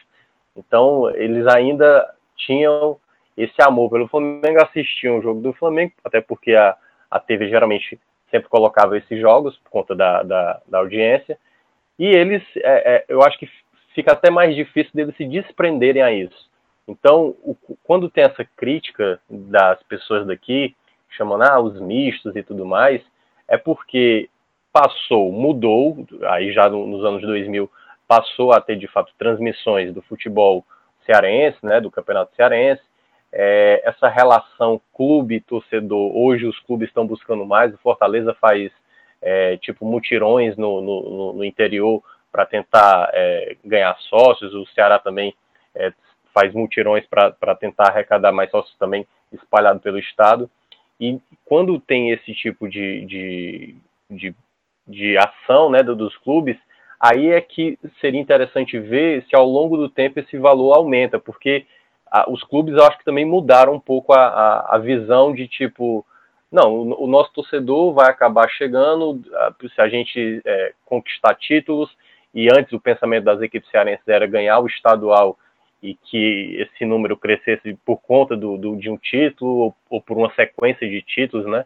que, que acontecia, que acontece de vez em quando, mas eu acho que agora os clubes estão um pouco mais pensando em trazer o torcedor ou mostrar um pouco mais a marca. E isso evoluiu muito, não só aqui no futebol cearense, acho que no futebol brasileiro como um todo. É, as equipes estão passando, a, acho que a, a, a, torcedores que, que estão na cena agora, é, eu, no, no, perfil do Ceará, eles sempre publicam é, a foto de, de, uma criança que é para dizer, olha, nasceu um novo, uma, uma nova torcedora alvinegra, um novo torcedor alvinegro, para mostrar dessa relação que desde o berço está é, tá se criando um torcedor do Ceará e tudo mais. E, e, e, algo que, pelo menos, eu não, eu não percebia aqui, pelo menos onde eu moro na capital, não percebia dessa relação. Né? Eu, eu, eu não via esse, é, essa coisa tão implementada. Tanto que boa parte das, das, das, pessoas que são da minha faixa etária, eu são pouquíssimas, não, não vou dizer pouquíssimas, mas é quase equiparado assim, a quantidade de pessoas que torcem para um time é, é, do Sudeste, né, ali São Paulo, Rio, e, aqui, e pessoas que são só é, torcedores do Ceará ou do Fortaleza. Então, tem essa divisão também, né? Tem esse, essa, um cara que torce dois times, mas é, eu acho que foi muito devido a isso. Eu acho que tem, a, tem um efeito TV, pelo menos eu acho que na minha geração tem, tem esse efeito TV que aconteceu, porque eu sou um São, um São Paulino e muita gente me critica por isso, né? Ah, você nasceu no Ceará, não era para torcer, só que o que me encantou de ver o São Paulo de 92, 93, tipo, para mim ficou. Aliás, ali já eu, eu, eu, a minha história por ser um torcedor São Paulo não tem nem muita relação com o São Paulo em si jogando, porque eu, eu me declarei São Paulo primeiramente por causa de um, de um, de um time de botão e tal, que eu achei interessante e, e acabei gostando, né? E, e aí, eu, com os resultados que eu acabei vendo na TV, quando eu gostava de TV, aquilo me, me, me fez ser mais São Paulino ainda. Mas enfim, em todo caso. Ô, ô Minhoca, você responderia, você nessa pesquisa, é, a primeira resposta sua seria São Paulo. Sim. Se ele perguntasse se você tem um segundo time, você responderia sim ou não? Eu diria não. Ah, tipo, hoje, né? Mas antigamente eu diria. Hoje? Antiga... É, tipo, se eu tivesse 13 anos eu responderia diferente. Mas hoje eu, com certeza, eu não tenho um segundo time, eu não me simpatizo. Gosto muito de ver determinadas equipes, jogadores e tudo mais, mas é, não tenho Mas seu primeiro time é São Paulo? É, no caso, meu único time. Né? Seu, exatamente, seu único time é o São Paulo. É, e como você falou, é absolutamente comum aí. Você sente, você sente na conversa com seus amigos, chamam de misto, desconsideram. É uma relação absoluta. Ou, é, ou como você falou, já que metade tem, é comum, né? É, não, não, não tanto, que aqui realmente não tem essa, essa agressividade. Você percebe, por exemplo, eu, eu participo de um programa do, do Futebol do Povo pelo Facebook, e aí eu abordei isso, né? E aí as pessoas comentaram isso lá nos comentários do Facebook, ah, misto, ah, sai daqui e tal. Então, é, você não consegue ver isso pessoalmente, a não ser que você esteja no meio de uma torcida ou de pessoas que são de uma torcida, aí pode haver essa crítica, mas diretamente assim, eu acho que não tem tanta essa agressividade da pessoa desmerecer por ela torcer ou, ou torcer por duas equipes, sendo uma daqui e outra de fora. Minhoca. Antes de voltar para Cássio, fala, era justamente, eu ia passar para você, Vitor. Não, então, eu, eu queria participar porque, assim, eu sou baiano, hoje moro em Salvador, mas eu passei minha adolescência em Fortaleza. Ali. E eu, eu notei uma coisa que eu queria até atualizar a minha percepção minhoca, é, até porque eu saí de Fortaleza há alguns anos, não voltei mais, tenho um contato ainda com alguns amigos. É, quando eu cheguei, morei em Fortaleza, é, cheguei em Fortaleza, o Fortaleza estava numa época muito boa.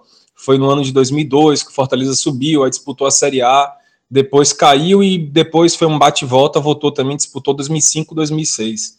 Naquela época ali, eu percebia no meu colégio, por exemplo, eu estava no 7 de setembro, que é um colégio gigante de Fortaleza, tem várias redes, assim, uma rede gigante. É, eu via muita gente assim, muitos garotos que naquela época começaram a usar a camisa do Fortaleza, começaram a vestir, começaram a ir para o estádio, é, principalmente quando o Fortaleza estava na Série A. Então, assim, do nada, é, eu percebi que muitas pessoas ali do colégio eram Fortaleza. Aí no final da minha, da minha moradinha, minha estada em Fortaleza, foi na época que o Fortaleza caiu e o Ceará subiu, foi 2009, aí o Ceará começou a viver uma época de subir, aí depois cair, fazer um meio que um bate-volta, 2009, acho que 2011, ali o Ceará também estava na Série A. E aí foi o contrário, eu vi várias pessoas com camisa do Ceará, várias pessoas se declarando como Ceará, né? Que pessoas que, por exemplo, lá atrás, em 2003, não se declaravam tanto Ceará. Eu achava que era, eu percebi que era uma coisa meio cíclica assim. Então eu queria perguntar para ele se isso continua ou se essas pessoas, por exemplo, que lá atrás por conta do momento bom do Fortaleza, se declararam Fortaleza, elas continuam, elas se mantêm, ou no caso do Ceará, quando o Ceará estava num excelente momento lá atrás, elas se mantêm, porque, até pelo que o Minhoca falou agora há pouco, é, como a pesquisa pode ser influenciada pelo momento, a gente tem que lembrar que esse, essa pesquisa foi feita em 2017, então o Ceará estava bombando, né? Estava bem, estava brigando pelo topo da Série B, de repente se influenciou muita gente declarando o Ceará porque sabia que o Ceará podia subir ali, estava um momento bom. Né? É, e, e, o mais interessante é que o, o Fortaleza estava num momento ruim. tipo, é, a, de todas as equipes que o Fortaleza montou na Série C, é, é a de 2017 foi a segunda pior, só perdeu para aquela, aquela que o, o Fortaleza brigou para não cair para a Série D. E aí teve aquele jogo bem polêmico, para dizer assim, contra o CRB e acabou se classificando é, aliás, escapando da queda. Mas tem isso mesmo. Aqui é engraçado, o, o torcedor ele fica calado. Porque até, até um torcedor que, digamos, é simpatizante ou tem como segundo time um time local daqui, digamos que ele tenha como primeira opção um time de fora, ele não se revela torcedor do Ceará e do Fortaleza dependendo da situação do, do clube, né? É, 2015 o Ceará estava brigando para ser rebaixado, então a torcida, alguns torcedores do Ceará, os simpatizantes do Ceará, estavam meio calados. Quando o time escapa, aí começa a surgir os torcedores, tipo, a, a dizer, é, Ceará, vamos, vamos vozão e tudo mais, né? E o do Fortaleza a mesma coisa. Então, você percebia que a parte da torcida comparecia aos jogos, mas quando chegava o jogo do acesso, aparecia torcedor do Fortaleza e secadores do Ceará que a cidade meio que parecia um, um jogo de, de, de, Copa, né? Que a cidade meio que ficava um caos, assim, era... Por isso que demorou tanto para subir, Thiago.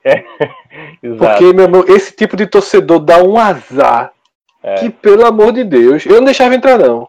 É. Pelo e, amor e, de Deus, e, esse torcedor dá azar demais. E, e, o mais interessante era isso, tipo, a, toda Deu azar que... três vezes. Eu, eu, acho que até mais, não? Não, os do Fortaleza aí, 62 mil, 63 mil pessoas, três anos seguidos e não, e não subiu. Sim. Ali tem muito pé frio, pô. É, mas é, geralmente é, tem, tem essa, essa condição aqui, né? Que a, as torcidas do Ceará de Fortaleza, acho que por mais que eles se declarem ou sejam simpatizantes do clube, eles acabam não levando o time com uma seriedade como uma, uma parcela da torcida, sim, que acompanha, que frequenta, que que, que participa. é, ou que em determinados momentos é, colabora é, é em determinadas situações, como tipo, a chegada do Rogério Senni e a, a maneira como o clube tentou resgatar, é, trazer novos sócios por conta do acesso. Então, quando vem um problema, é, a torcida já fica com raiva, tipo, eu vou desfazer meu sócio, eu vou desfazer esse plano, que eu não vou ajudar um clube que não está investindo, que só está querendo ganhar dinheiro, como aconteceu recentemente agora com o Robson de Castro, é, Robson de Castro presidente do Ceará, que está juntando dinheiro, o clube está com dinheiro, teve até, foi a única equipe que teve do Nordeste o Super Aft, né? E, e aí o torcedor começa a cobrar. E o, e o time da Série A, né? Como é que tem que investir, tem que comprar alguém e tudo mais. Então tem essa relação é, um pouco circunstancial, né? Devido à situação do clube, ou devido ao momento do clube, por isso que eu estava destacando ontem, que as, a, a, essa oscilação de torcer ou se fazer presente pega muito aqui no, no, estado. Então, as coisas acabam sendo afetadas nesses momentos assim mais cruciais ou, enfim, nesses ápices que acontece com os dois clubes aqui da capital. Antes de voltar para Cássio é, e a gente traçar o quadro do Recife, que eu meio que já antecipei, Vitor, ele já falou, já tem o testemunho dele dessa do quanto a, a situação de divisão de torcida vai mudando quando você vai entrando pelo interior da Bahia. Mas eu queria perguntar, Vitor, é, no seu ciclo de amigos, familiares, é, o quanto é, é, é, o quanto existe de torcedores que se declaram é, torcedores de um, de um time do, do Rio, de São Paulo, ou de Minas, ou de Porto Alegre, como, como torcedor real, ou mesmo como simpatizante, o famoso misto é comum, é mini, existem exceções, você conhece exceções, isso focando apenas nos baianos, tá? Não em quem chegou para morar aí depois. E quando a pessoa se revela, ela é, é maltratada, ela, ela é tiram onda dela, desqualificam. Como é essa relação aí na nossa faixa etária, na, no seu ciclo de, de amizade? Olha, Fred, é, na minha faixa etária, eu diria para você que é muito presente, assim, muito comum, baianos que torcem principalmente para Flamengo e para Corinthians. E não, assim, não dá nem para dizer que é uma coisa, não sei, meio assim cíclica. Não, o cara é Corinthians o tempo todo, ou então é Flamengo o tempo todo. E é baiano, crescido em Salvador, é, enfim, de família baiana, sabe? É de origem baiana. De repente, às vezes isso acontece porque o pai veio do, do interior e tal. Mas, assim, o cara é corintiano mesmo. É, Isso na escola, na faculdade?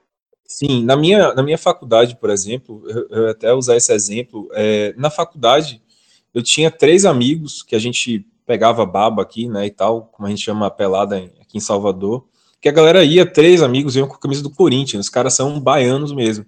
E aí, como eu disse, é, quando eu perguntava é, de alguma coisa daqui do, do, do futebol local, eles falavam que gostavam do Bahia e que até chegavam aí alguns jogos do Bahia. Mas, por exemplo, quando tem jogo do Corinthians aqui contra o Vitória, o cara vai para a torcida do Corinthians. Quando tem jogo é, do Corinthians contra o Bahia, o cara vai para a torcida do Corinthians. Quando tem jogo na TV, o cara só assiste Corinthians. O pacote dele do pay-per-view é do Corinthians, entendeu? Então, assim, a coisa no quarto do cara, é, tudo é do Corinthians ou do Flamengo. É muito comum isso aqui. É, agora sim, o que eu vejo muito aqui na Bahia é você tem assim definitivamente é maior em Salvador a torcida de Bahia e Vitória é definitivamente maior. O cara que é só Bahia ou só Vitória. Eu vejo muito assim o cara que é Bahia ele não torce para ninguém fora ninguém de nada. Ele odeia Flamengo odeia Corinthians. O cara que é torcedor do Vitória ele odeia também os times do Sul. E quando tem jogo aqui é, só para só para você ver quando tem jogo aqui por exemplo de Flamengo e Vitória no Barradão, a torcida do Flamengo é hostilizada, a galera leva faixa de vergonha do Nordeste, é, grita na, no, no estádio, El, El, El, vai para casa Tabarel. Então é um grito comum, todo jogo tem. É, na Fonte Nova, com Bahia, a mesma coisa, o pessoal chama de mistão. O pessoal que, que torce para time de fora do estado, aqui em Salvador, é bem hostilizado. É bem hostilizado mesmo. Até por isso, o cara arruma um subterfúgio, assim, arruma um refúgiozinho dizendo, não, mas eu gosto do Bahia, eu leio algumas notícias do Bahia, eu gosto do Vitória, entendeu? É meio que a pressão, assim, a, a a, diria, a, a, vergonha mesmo, assim, do cara de, de não ter nem com quem conversar, com quem provocar, acaba fazendo ele se apegar a um time ou outro, né? Mas o, o, o fato mesmo, assim, o cara, os caras torcem para Bahia, para desculpa, para Corinthians e para Flamengo na real, assim, é o, o time de verdade do cara, digamos.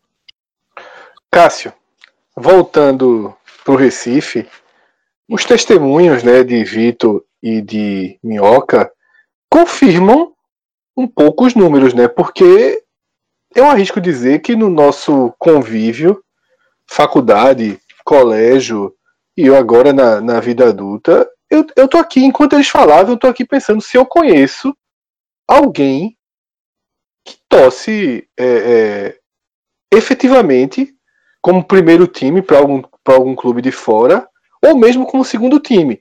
É o que eu te falo, desconsiderando quem veio morar aqui há pouco tempo, tá? Pernambucanos. Aqui na minha cabeça eu não tô conseguindo encontrar nenhum. Eu também você, não. Você, é, isso é interessante, né?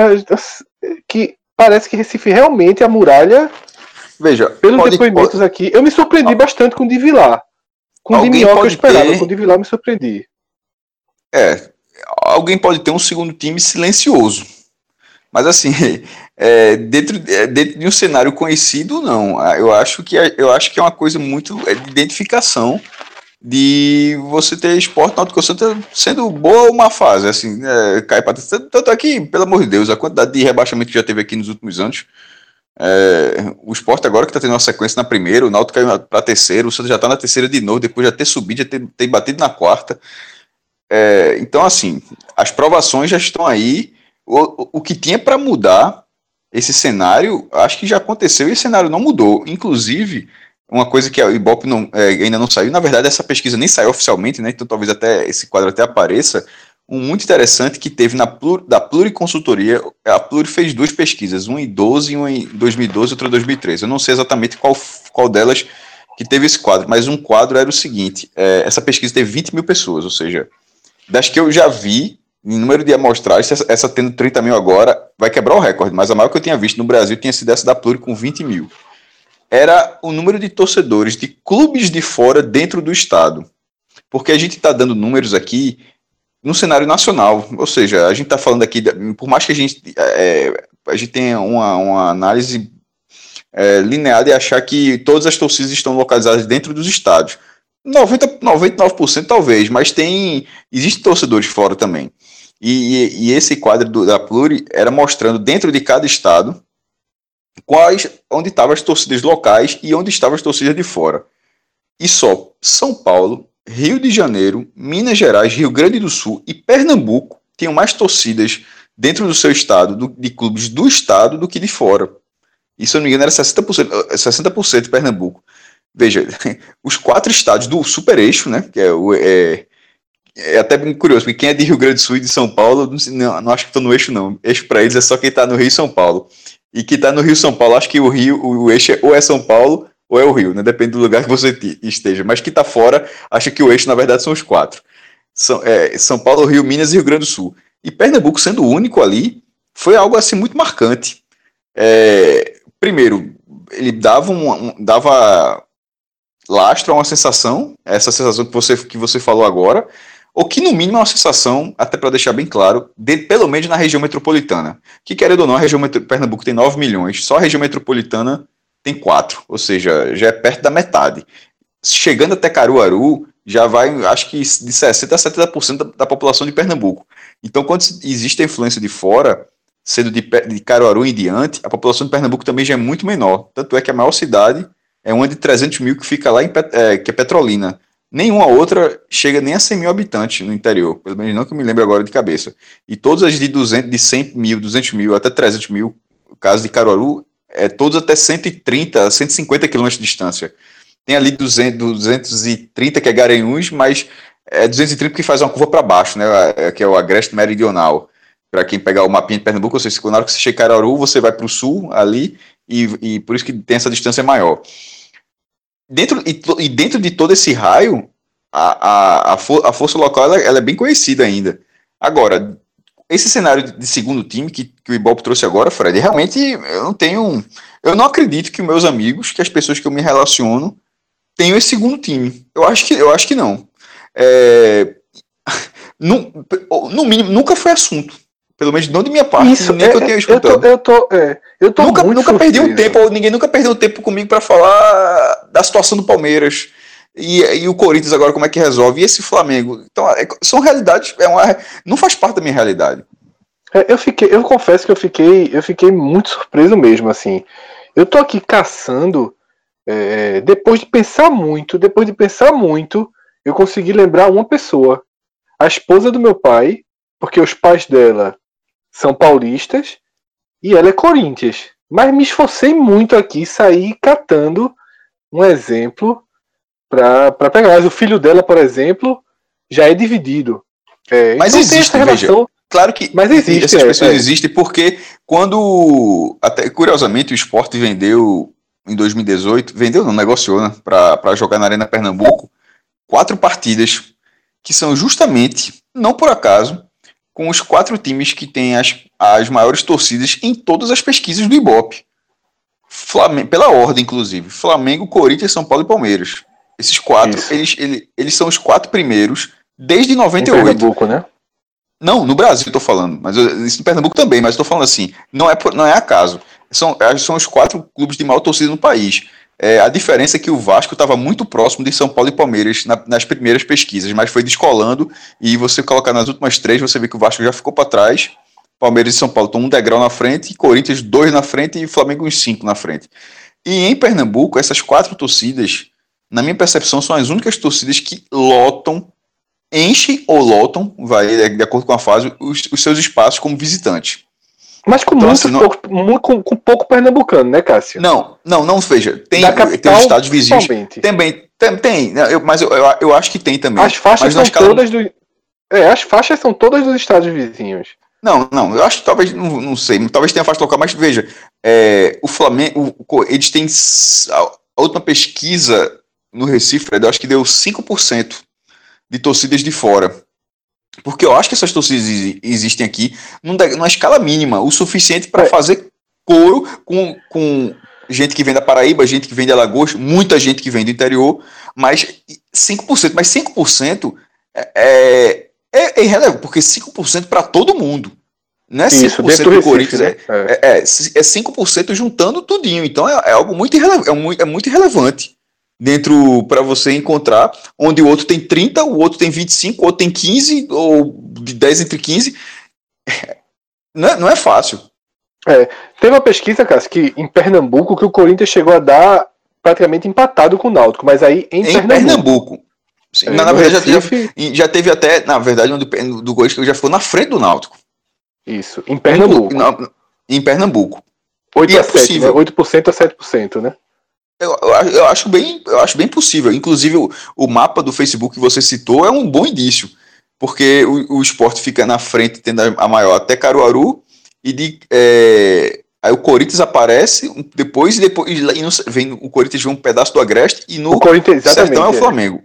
É muito bem desenhadinho. O Sport até Cararu, o Corinthians o resto do Agreste e o Sertão Flamengo. E aí o Sertão de todo o Nordeste é Flamengo, não só de Pernambuco. Não, e aí é o contrário. É, mas é, é, os times do- da capital, eles chegam a 5, 10% junto, juntos. Isso, aí vi- vira o isso. contrário.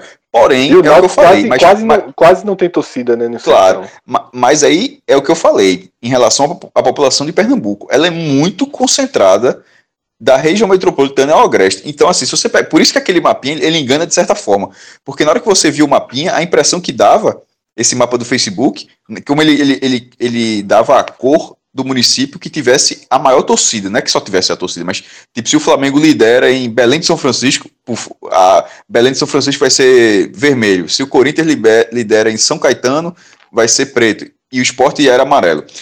Só que os, os os municípios do sertão, Fred, eles são muito maiores. O, o tamanho de Petrolina, se eu não me engano, é duas vezes maior do que a região metropolitana do Recife. A área geográfica de Petrolina, ou seja, numa cidade de 300 mil habitantes. Se o, aí o Flamengo é o líder, pintava uma área muito grande. O que acontecia? Na hora que você pegou o mapa de Pernambuco, você via que ele era muito mais vermelho do que amarelo, que era a cor do esporte. Só que onde estava o amarelo, estava concentrada quase toda, tá quase concentrada quase toda a população do estado.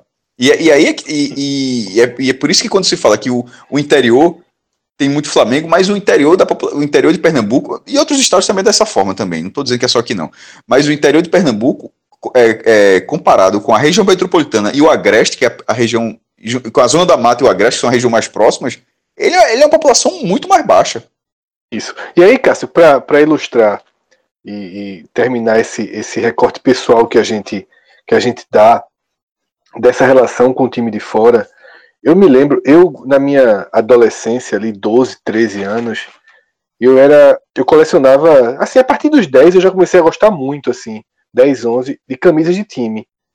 Eu era, eu era, eu era fã assim de ter camisas de time. Eu lembro que as, as primeiras até que eu comprei foram uma do Bahia e, um Atlético, e uma do Atlético Mineiro. E não foi nem porque eu achei bonita nada, é porque eu cheguei na loja, tinha quatro opções, e eu escolhi uma do Bahia branca e uma do Atlético. As duas eram brancas, inclusive, com, com naquela fase que todo mundo era Coca-Cola. Acho que eu tinha oito anos, nove anos.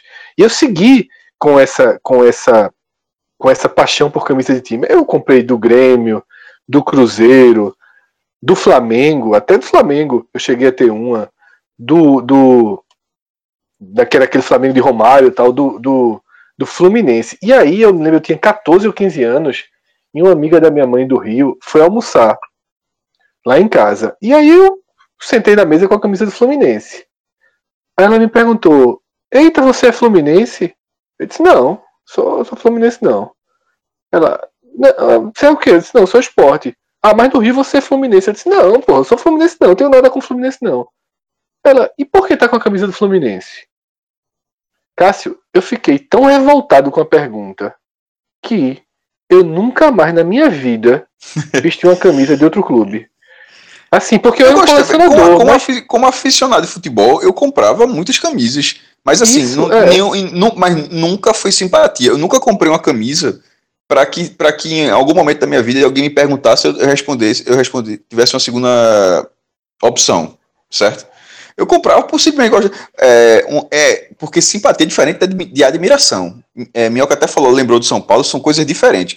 Simpatia é um time que você nessa pesquisa eu entendi assim, é um time que você torce também. Você torce. Se for um contra o outro, você escolhe o outro. Mas se o outro não estiver jogando, você é esse time. É, eu vi dessa forma. É, aquele velho, ó, se botar o, tipo, o cara es- escolheu a primeira opção do cara é o São Paulo, e a segunda opção é o América de Natal. Se botar pra jogar o Mundial, tu é quem? É o cara, eu sou América de Natal. Então é tua primeira opção, porra. Assim, mas assim, a admiração é de, daquele São Paulo bicampeão mundial, pô, o time que jogava mais bola no Brasil. Aí teve uma loja perto da minha casa chamada Casa do Atleta. Tu deve conhecer que morava perto ali, ficava Foi onde, eu, foi onde eu comprei, foi, foi onde eu comprei minha primeira camisa do Atlético Eita, Mineiro e do, e do. Bahia. Aquele cara ga- ga- ganhou muito dinheiro, viu? É, a loja é bem pequenininha, Eu mas eu tô vendo que ainda. vendia. É. Aí eu comprei uma camisa de São Paulo, aquela que tinha, acho que a TAN, não sei se era TAN ou IBF, é uma da marca, não Que sei aquele exatamente qual era a São Paulo marca. dos anos 90, né? Do início. Então, Todo que mas pegou em- muita gente, é. Mas em nenhum detalhe, a, a camisa de São Paulo sendo basicamente, praticamente a mesma do Santa Cruz. Veja por, É. por essa, por essa questão local. Mas em nenhum momento eu estava eu tava comprando aquela camisa como uma camisa de eh, o meu segundo time. Porque depois eu também tive uma camisa do Inter na mesma promoção. Cara, só essa aqui tá tão baratinha, era do Inter, a Plub, é a marca do Inter. Aí eu descomprei do Inter também, é toda vermelha, de- eu- é, to- toda vermelha. Eu disse, pô, eu vou comprar os caras do Rio Grande, uma camisa do Rio Grande do Sul, porque era coisa. Hoje é você vê, você entra na internet, você tem um acesso diferente. Não era assim que se comprava roupa, não, de, de, de futebol, não. Você entrava numa loja, as camisas eram mais caras, quando tinha uma promoção. E escolhi o que de ter. tinha, né? Em promoção. Escolhi o que tinha. Por isso que eu comprei do É. Inter. O Inter tem relação nenhuma, nunca tinha visto um jogo do Inter, eu acho. Eu comprei a do São Lourenço de Almagro sem nem saber qual era o time. Fui Aí é pesquisar foda, depois. é, aí é ignorância. Porra, tava muito barato, porra. Eu colecionava camisa. Cheguei, tava muito barato. Na outra loja de Olinda, que era Futebol do Brasil. Esse meu irmão, camisa é mas esse, é- cara, de São Lourenço de Almagro. Eu nunca nem tinha escutado falar. Ah, isso tá falando tu era pirraia, né? Quando é mais velho, não? Sim, pirraia, sabe? pirraia. Falei agora, é Nessa aí, fase aí, ignorância. 14, 15. Então, assim, essa questão do, do, simpatizante, o Ibope ainda vai ter que, eu acho, vai ter que detalhar melhor do que ele, o que o Ibope, o Ibope enxerga dessa forma. É, porque que sendo só a partida, falou, né? é. É. porque sendo só a partida, exato, muito perfeito ali.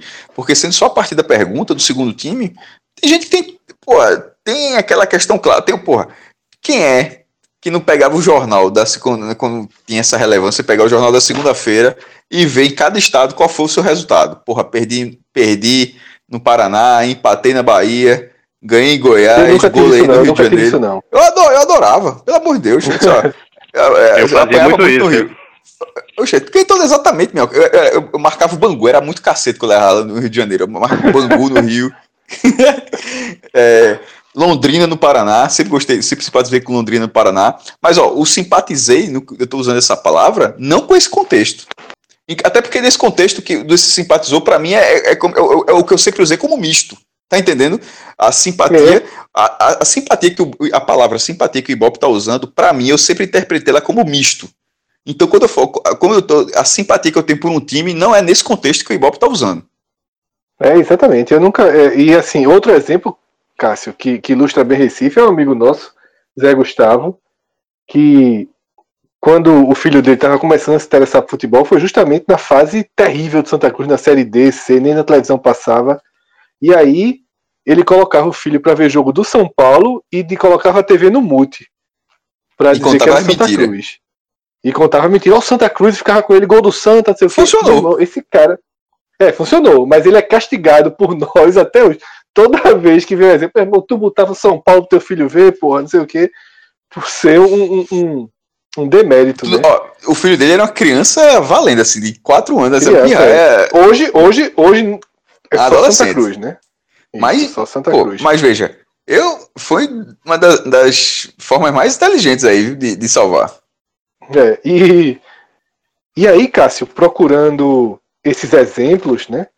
De torcedores mistos, eu, eu saí realmente, desde que Minhoca e, e Vitor falaram, eu saí procurando é, na minha cabeça, tentando encontrar, eu também lembrei do filho de uma amiga nossa, a família toda alvirrubra, ele muito alvirrubro, mas nessa crise que o Náutico vinha, aí sem títulos, só o que é de pior do futebol, ele recorreu ao Manchester City, virou camisa, preocupado com o jogo. Toda vez que eu encontrava com ele, eu ficava, porra de Manchester City, meu irmão, frescura. Tá e no final das contas aconteceu o quê? E no final das contas aconteceu o quê? A aproximação fez a diferença, pô. Isso. É, mas aí, mas aí, Cássio, o que eu quero dizer é o seguinte: talvez isso seja uma nova possibilidade, porque aqui no Recife, se ele inventasse de ser Botafogo, Fluminense, ele não podia vestir camisa no colégio porque ele seria zombado. Manchester City, Barcelona, Real Madrid, já é uma forma de driblar e olha, Fred, essa resistência dura que existe no Recife, né? Olha só, a segunda pergunta, a segunda opção, pelo que está compreendido, foi, foi uma opção com clubes nacionais. Perceba que essa mesma pesquisa já fez recentemente qual, qual seria a opção dos do brasileiros maior simpatia por clubes estrangeiros. Não, então, Capelo, prática... Capelo falou, Capelo falou no, no, no Redação Sport TV que 14% responderam clubes internacionais como segunda opção. Tá, foi Bom, aberta a pergunta. Ela foi, é ela foi aberta. Ah, já, já, então já ia dizer que é como se tivesse... responderam é, time de fora. Porque eu já ia dizer que, no caso, teria até uma terceira opção. Porque assim, tipo, é. qual é o seu primeiro time? Qual é o seu primeiro, Não, primeiro time compreendi, mas cidade? Só, como essa pesquisa só foi a partir de 16 anos, esse meio de 14% ele pode maquiar aí uma realidade que os e pirralhos é... já vem muito mais. E isso vai acontecer o, o que se falou durante muito tempo, do que se passou em, durante muito tempo de, de Nordeste, de parte do Nordeste. Você tem o primeiro time, da sua cidade no Nordeste e você tem um time nacional. Por causa da influência da TV, influência do rádio, isso foi assim durante décadas. Aí acontece e agora. A influência agora, da TV acaba e do videogame. Mas não é. só com os clubes do Nordeste, com os clubes principais. O, é o cara ser Flamengo no Rio, não é Flamengo, não é ser Flamengo em Carnaúba de não sei o que, não.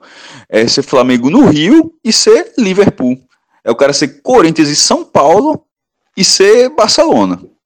Agora, é. Cássio, é, só, só uma questão sobre quanto a isso aí, que aí explica também um pouco da, dessa questão mais dividida aqui no, em Fortaleza, no, no Ceará de uma maneira geral. É, você percebe que tem essa relação de divisão ou de dois amores de, por dois clubes quando você percebe que as, as equipes que disputam não, não estão no mesmo patamar dessas outras equipes.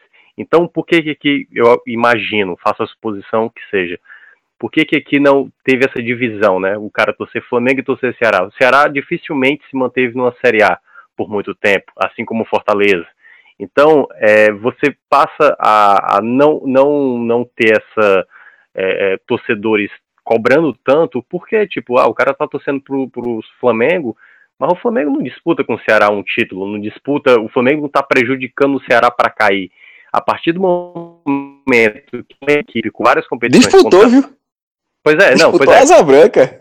Perdeu, não, é. inclusive. É. Não, eu sei, só que com mais frequência, porque quando é algo mais esporádico é mais difícil. Então, é, essa nova geração, e eu acho que também isso vai dizer muito quando tiver faixas etárias explicando também como, como essa torcida, né, como cada torcedor torce, a tendência é que essa galera mais jovem já tenha essa predileção para clubes é, de fora, né, clubes europeus. Até porque não dá para imaginar uma equipe do Nordeste jogando frequentemente contra uma equipe dessa. Então, é mais fácil para um, um torcedor jovem como esse de ter o, sei lá, o Bahia, o Esporte, o Ceará e ter o, sei lá, o Real Madrid, o Barcelona, o Manchester City como times que ele que ele gosta, ele sente raiva quando esse time perde. E agora é uma relação mais próxima, mais que ele pode frequentar o estádio, e uma relação que ele pode acompanhar a qualquer momento, que é um clube que tem, é, enfim, tem é, o marketing está espalhado pelo mundo todo e ele conhece o time sabe quem está quem tá chegando lá, quem, quem, quem o treinador pode comprar e tudo mais. Então acho que tem essa relação também do, torce, é, do torcedor que, que consegue torcer para um, dois ou até três equipes por conta dessa, dessa não disputa entre elas, e aí ele pode torcer com facilidade sem prejudicar o amor que ele tem pelos clubes que ele gosta. Tiago, seu celular está descarregando, então obrigadíssimo né, por ter encarado essa madrugada. Foi, foi, acho que a gente conseguiu construir um programa muito, muito legal, né, partindo dos números aí até para a questão mais subjetiva. Então, caso o seu celular é, não chegue até o fim, apesar do fim já estar próximo, valeu, grande abraço e foi, foi, foi muito legal. Vitor, é... suas. Fala, Tiago. Não, não, só agradecer e estou muito feliz, cara. Poxa, vocês que gravam as madrugadas e eu participando de uma gravação de madrugada, estou me sentindo realizado aí. Queria ver se aí fazer isso a semana toda, para ver se fica realizado. De boa. Abraço. Vitor, suas considerações finais.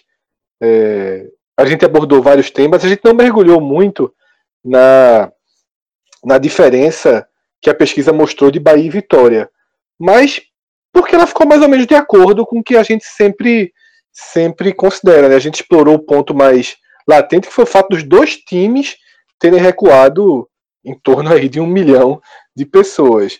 Mas na relação Bahia e Vitória propriamente dita, ficou mais ou menos na conta, por isso a gente não se aprofundou. Então queria é, é, é, aí, se você tiver algum, algum último comentário a fazer, caso não tenha, aquele abraço e vamos dormir 10 minutinhos mais cedo.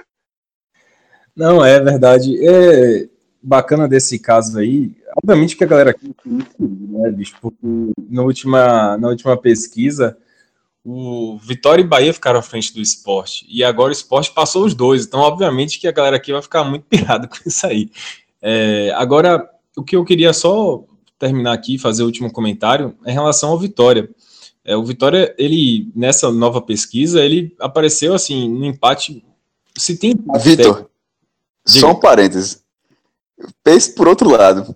Em 2011, o Sport estava na frente do Bahia e Vitória. Aí em 2014 ele foi ultrapassado pelos dois. Veja a situação como, como é rigorosamente a mesma que tinha acontecido. Foi por boxe, né? Em 2014 foi por boxe. Aí agora voltou engraçado, porque o torcedor se apega a essas coisas, né? Por mais que se fale assim, pô, é empate técnico e tal, é, cada pesquisa pode dar um resultado aí. Nunca, acho que nunca deu vitória na frente do Bahia e do esporte, mas é, em, em, relação à posição aí já aconteceu de tudo. Mas mesmo assim a galera fica pirada, né, velho? Obviamente que o povo aqui vai ficar meio puto. É, só eu queria destacar o fato do, dessa, dessa nova pesquisa, o Vitória caiu tanto de torcida, mas tanto assim, que ele foi para um outro patamar, eu diria, né? Ele dá para você ver aí um recorte.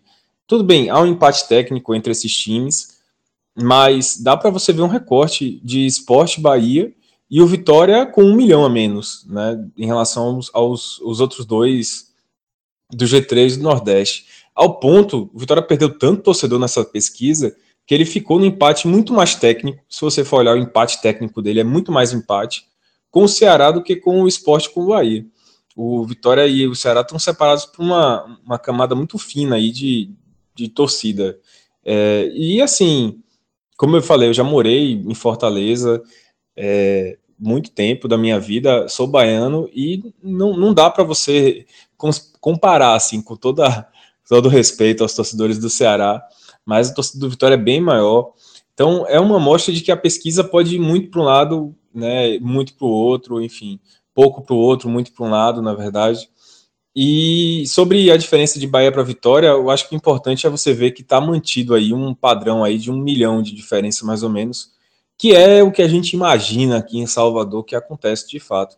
É, não chega a ser uma diferença tão grande assim. Eu acho que nenhuma pesquisa mostrou uma diferença, por exemplo, do Bahia tendo mais do que o dobro, mais do que o triplo do Vitória. Eu acho que é um, chegou a um patamar aí de que o Bahia tem uma torcida maior, mas uma torcida aí de um milhão maior, não é uma torcida assim que eu diria que, sei lá, é, seja um triplo, por exemplo. Então é isso. É, fiquei feliz também que nem minhoca de participar de uma gravação de um podcast. É, geralmente sou eu que fico esperando de madrugada para sair o podcast e ouvir mas dessa vez eu tive a, a experiência aí de, de ouvir o podcast e tirar onda, obviamente, de, de que eu participei do podcast. Valeu, galera. É isso aí. Valeu, Vitor. É, grande abraço.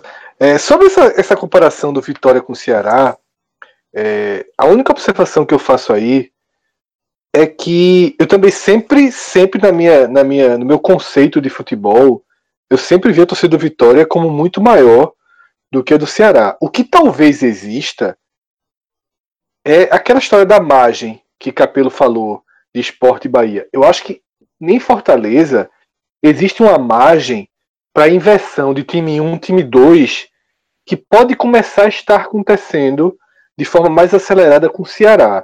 Aí eu não sei o quanto é aquilo que Mioca explicou, de simples variação né, de, de margem de erro de pesquisa, e o quanto existe um processo em Fortaleza mais acelerado é, de ganho efetivo de torcedores. Eu acho que das três cidades, Fortaleza é onde tem mais margem para um ganho efetivo de torcedores, para o, o simpatizante virar torcedor, para os caras aos poucos irem largando essa conversa de ter de ser Flamengo, de ser São Paulo, como o Minhoca declarou. Você vê que a gente aqui do Recife é um pouquinho agressivo ainda, mesmo a gente tentando não ser, a gente acaba soando agressivo quanto a essa escolha. Mas eu me policio muito para dizer que aquela faixa é uma faixa equivocada de vergonha do Nordeste. Eu sempre. Eu acho. Eu, eu, eu, eu acho, eu acho, eu acho. Eu acho Eu não gosto daquela entendo, faixa, eu respeito não. muito. Eu também, eu, respeito muito, mas já cantei muito em estádio e, e a Paraíba não tem time para torcer, né? Isso tem uma. É, mas uma... aquela, aquela, aquela faixa, só é, deixando aquela faixa assim, eu acho que primeiro cada um torce pelo time que quiser. Aquela faixa.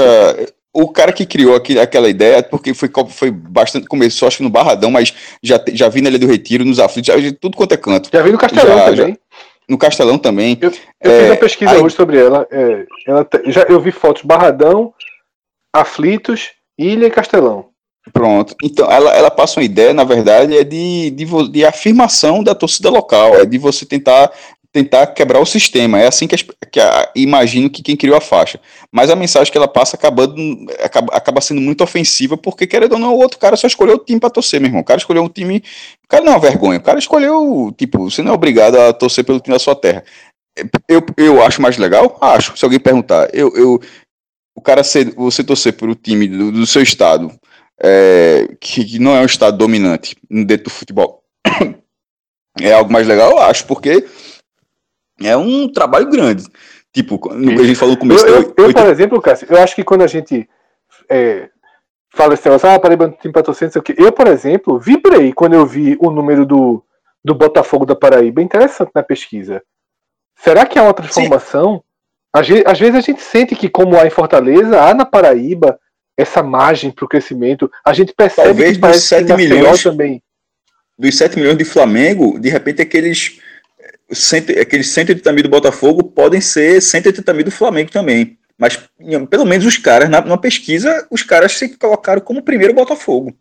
Então, assim, eles quebraram, eles quebraram um, um paradigma histórico assim, na, na, na Paraíba. Porque é óbvio, vejo, que, que os times da Paraíba têm 300, 400 mil torcedores. Mas, Fala, Vilar. Como segundo Vilar time. vai, vai. Fala, Não, Vilar. Não. Vocês falaram dessa coisa da, de, de ofender, né? Não é bem ofender, mas de martelar ali em cima do cara que tá no outro time. Tá na mesa de bar, por exemplo, aí o cara vem falar de final de Paulistão e tal. Você fica assim, peraí, velho, vamos falar de Bavi, sacou? O cara fica meio excluído mesmo da roda de conversa. Exa É, exatamente. muito grande, muito maior do que esses caras, por isso que eles ficam meio excluídos. E assim, é, de vez em quando, baseado em alguns dados, por exemplo, de audiência e tal, alguns veículos aqui da Bahia tentam lançar, tipo assim, uma matéria do, do- desculpa, do Flamengo na capa, ou, ou algum conteúdo voltado para torcedores, e é sempre escorraçado, velho, sempre é esculachado. A torcida de Bahia e Vitória começa a fazer um flash mob nas redes sociais, ofendendo o, o veículo e tal. Então, assim, é uma relação muito, muito ruim que tem ah, o torcedor de Bahia e Vitória com essa, com essa situação de ter gente aqui na Bahia que torce para que é baiano, que nasceu em Salvador, cresceu em Salvador, mas torce para Flamengo. Mas é, um é um processo lento, é um processo lento, assim, não, é, como é, o Tiago falou em relação à transmissão lá, acho que faz, faz tanto tempo que eu- parece até que foi ontem, mas é porque esse programa tá longo mesmo, mas em relação à, tra- à transmissão dos campeonatos, do campeonato cearense já passar de forma regular, o que em algum momento foi uma coisa, um acontecimento, algo muito esporádico, ser todo ano ser algo que você sabe que vai estar, faz parte da sua vida a transmissão do campeonato cearense faz parte da sua vida o Campeonato Pernambucano e Baiano. Aí a gente fala dos três principais centros, centros. Mas já é assim com o Alagoano, já passa, o Campeonato Alagoano também já, já tem uma, tra- uma transmissão. Então, assim, apareceu 80 mil do CRB, já não é, já não é algo surpreendente. Eu fiquei, na verdade, achei surpreendente não apareceu do CSA. De repente, pode ser na, na mostragem ali, faltou duas pessoas responderam alguma coisa para o CSA aparecer. É, é, é um é um trabalho muito lento, mas assim, em 20, em 20 anos, as curvas estão ali, são cinco times com pelo menos um milhão. O Santa Cruz, que a gente acabou falando pouco aqui, mas o Santa Cruz, que não é, o não é cotista, Eu ia justamente te pedir para finalizar, assim como a gente passou lá pro Vitor, justamente essa relação em Pernambuco, né? Como é que fica, como é que você encarou os números considerando apenas Pernambuco? Aí você já pode seguir essa, essa, esse raciocínio do Santa Cruz. o Santa Cruz é simplesmente o único cotista, o único não cotista presente em todas as pesquisas do Ibope. Isso é muito relevante, porra. Você imagina, os caras já fizeram seis pesquisas em 20 anos. Aí tá lá, sempre tem é, o G11, tem o Botafogo, tem o Sport, o Bahia, o Fluminense, tem o Vitória. Morre aí.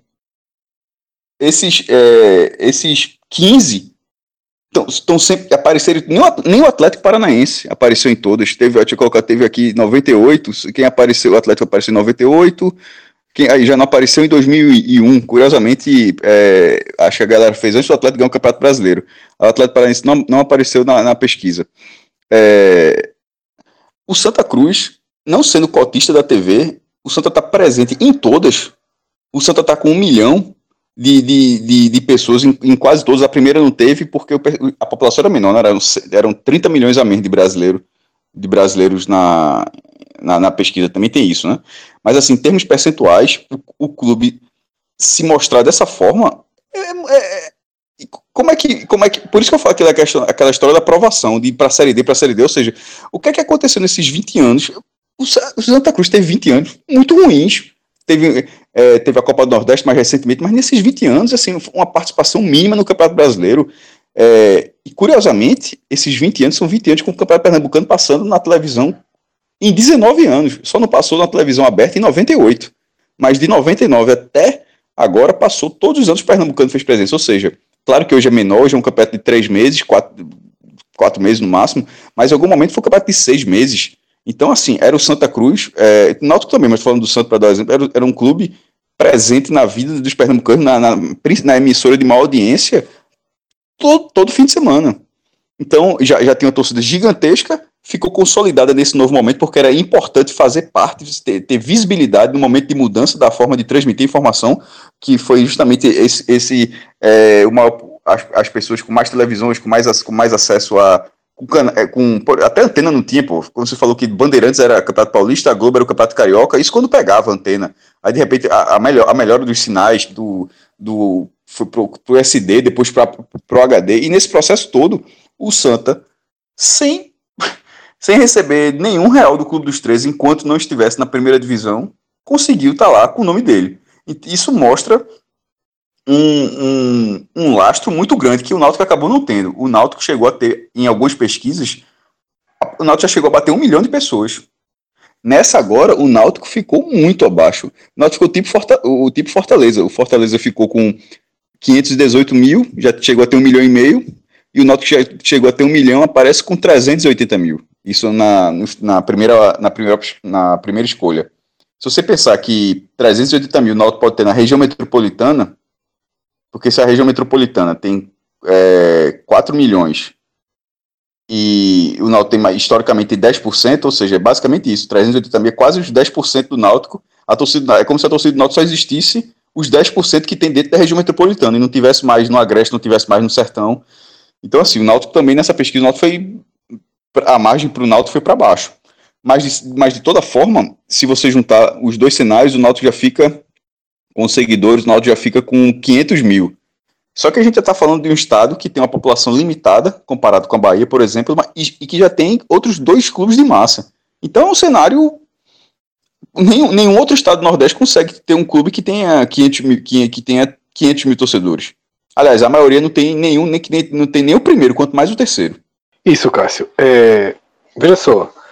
Esse é um programa que, se a gente continuasse conversando. Vai, vai aqui, até, amanhã, vai até amanhecer. Todas, isso aí. Vai até amanhecer. Só que não pode ir até amanhecer, porque além da gente não aguentar, o ouvinte também. Imagina o cara durante o dia passar. Mas aí é trabalho pra você. Aí tu pega a pauta, tu faz aquela divisãozinha que tu faz e manda o cara escutar. Escuta até o minuto 50, escuta até o minuto 60. Isso aí tu gosta de fazer esse negócio, aí tu faz. Jovem, tem uma pessoa, tem um quarto, é, ou melhor, um quinto integrante silencioso aqui. Que tá ganhando pra fazer isso. Né? Rodrigo. Né? É, que tá ganhando pra fazer isso e que tá merecendo. Então, boa sorte, Rodrigo. Também, é, porque tá merecendo, porque deu uma traída aí na turma recentemente Aí todos os pecados que tiver que ele tiver que pagar vão estar bem pagos.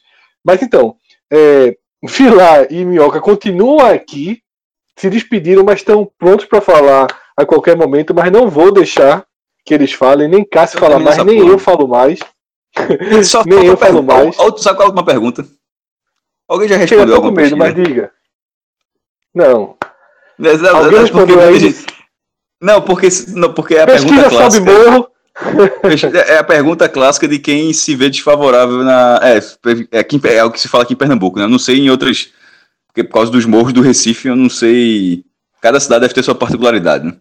Em relação à região que não, que não tem penetração. Ninguém fala mais nada. Grande abraço a todos, obrigado pela, pela participação. Até obrigado o Ibope 2021. obrigado a você que ouviu também. Assim, eu acho que pra gente foi um, um, um grande prazer gravar o programa, mesmo tão tarde, são 3 e 7 da manhã. Fred, eu vou falar, vou falar, vou interromper. Eu lembrei um negócio agora que é muito importante. Meu Deus Veja, céu. eu falei, já que eu falei 2021, na verdade seria 2020, porque o censo, o próximo censo é 2020, né? E acho que foi no final do mês, o, o IBGE abriu no site deles um, um, um não estava lá aberto uma caixa de comentários para sugestões para perguntas que serem, serem feitas no próximo censo. Porque o censo não é pergunta Pergunta tudo, né? Cara, tem geladeira. Aí tu foi lá, tu foi lá e participou. Demais! Demais! Fiz, e, e, não foi só uma frase, não. Eu fiz o um textinho todo. No final só falei dizer, custa, só faltou escrever. Custa nada, porra. Bota essa pergunta aí, meu irmão. Resolve a vida do Brasil aí. Botei lá, disse, ó. Interesse, nacional, interesse nacional. Acho que caiu, viu? Finalmente. Cássio caiu, ele não ia parar de falar nunca, mas não, ele caiu. Aqui. Ah. Minhoca, você tirou o silencioso, quer falar alguma é, coisa? É, não devia, não, mas. Eu, eu, que eu palavras, falo pelo é que amor de Deus. Eu quero fazer só uma pergunta pro Cássio. Cássio ainda tá valendo isso, porque eu também eu quero dizer pro IBGE que é necessário isso, que aí ajuda muito todas essas. Porra, devia ter deixado o comentário lá, porra. Era mais um. Ah, é, fazia frente. mais, né? Não, acabou. Encerrou, encerrou, encerrou em abril. Acho que foi 25 de abril que encerrou. Ah, tá. Então encerrou Rodrigo. por aqui também. Rodrigo, faz teu trabalho e encerra por aqui também. Grande abraço a todos. Até a próxima. Valeu. Tchau, tchau.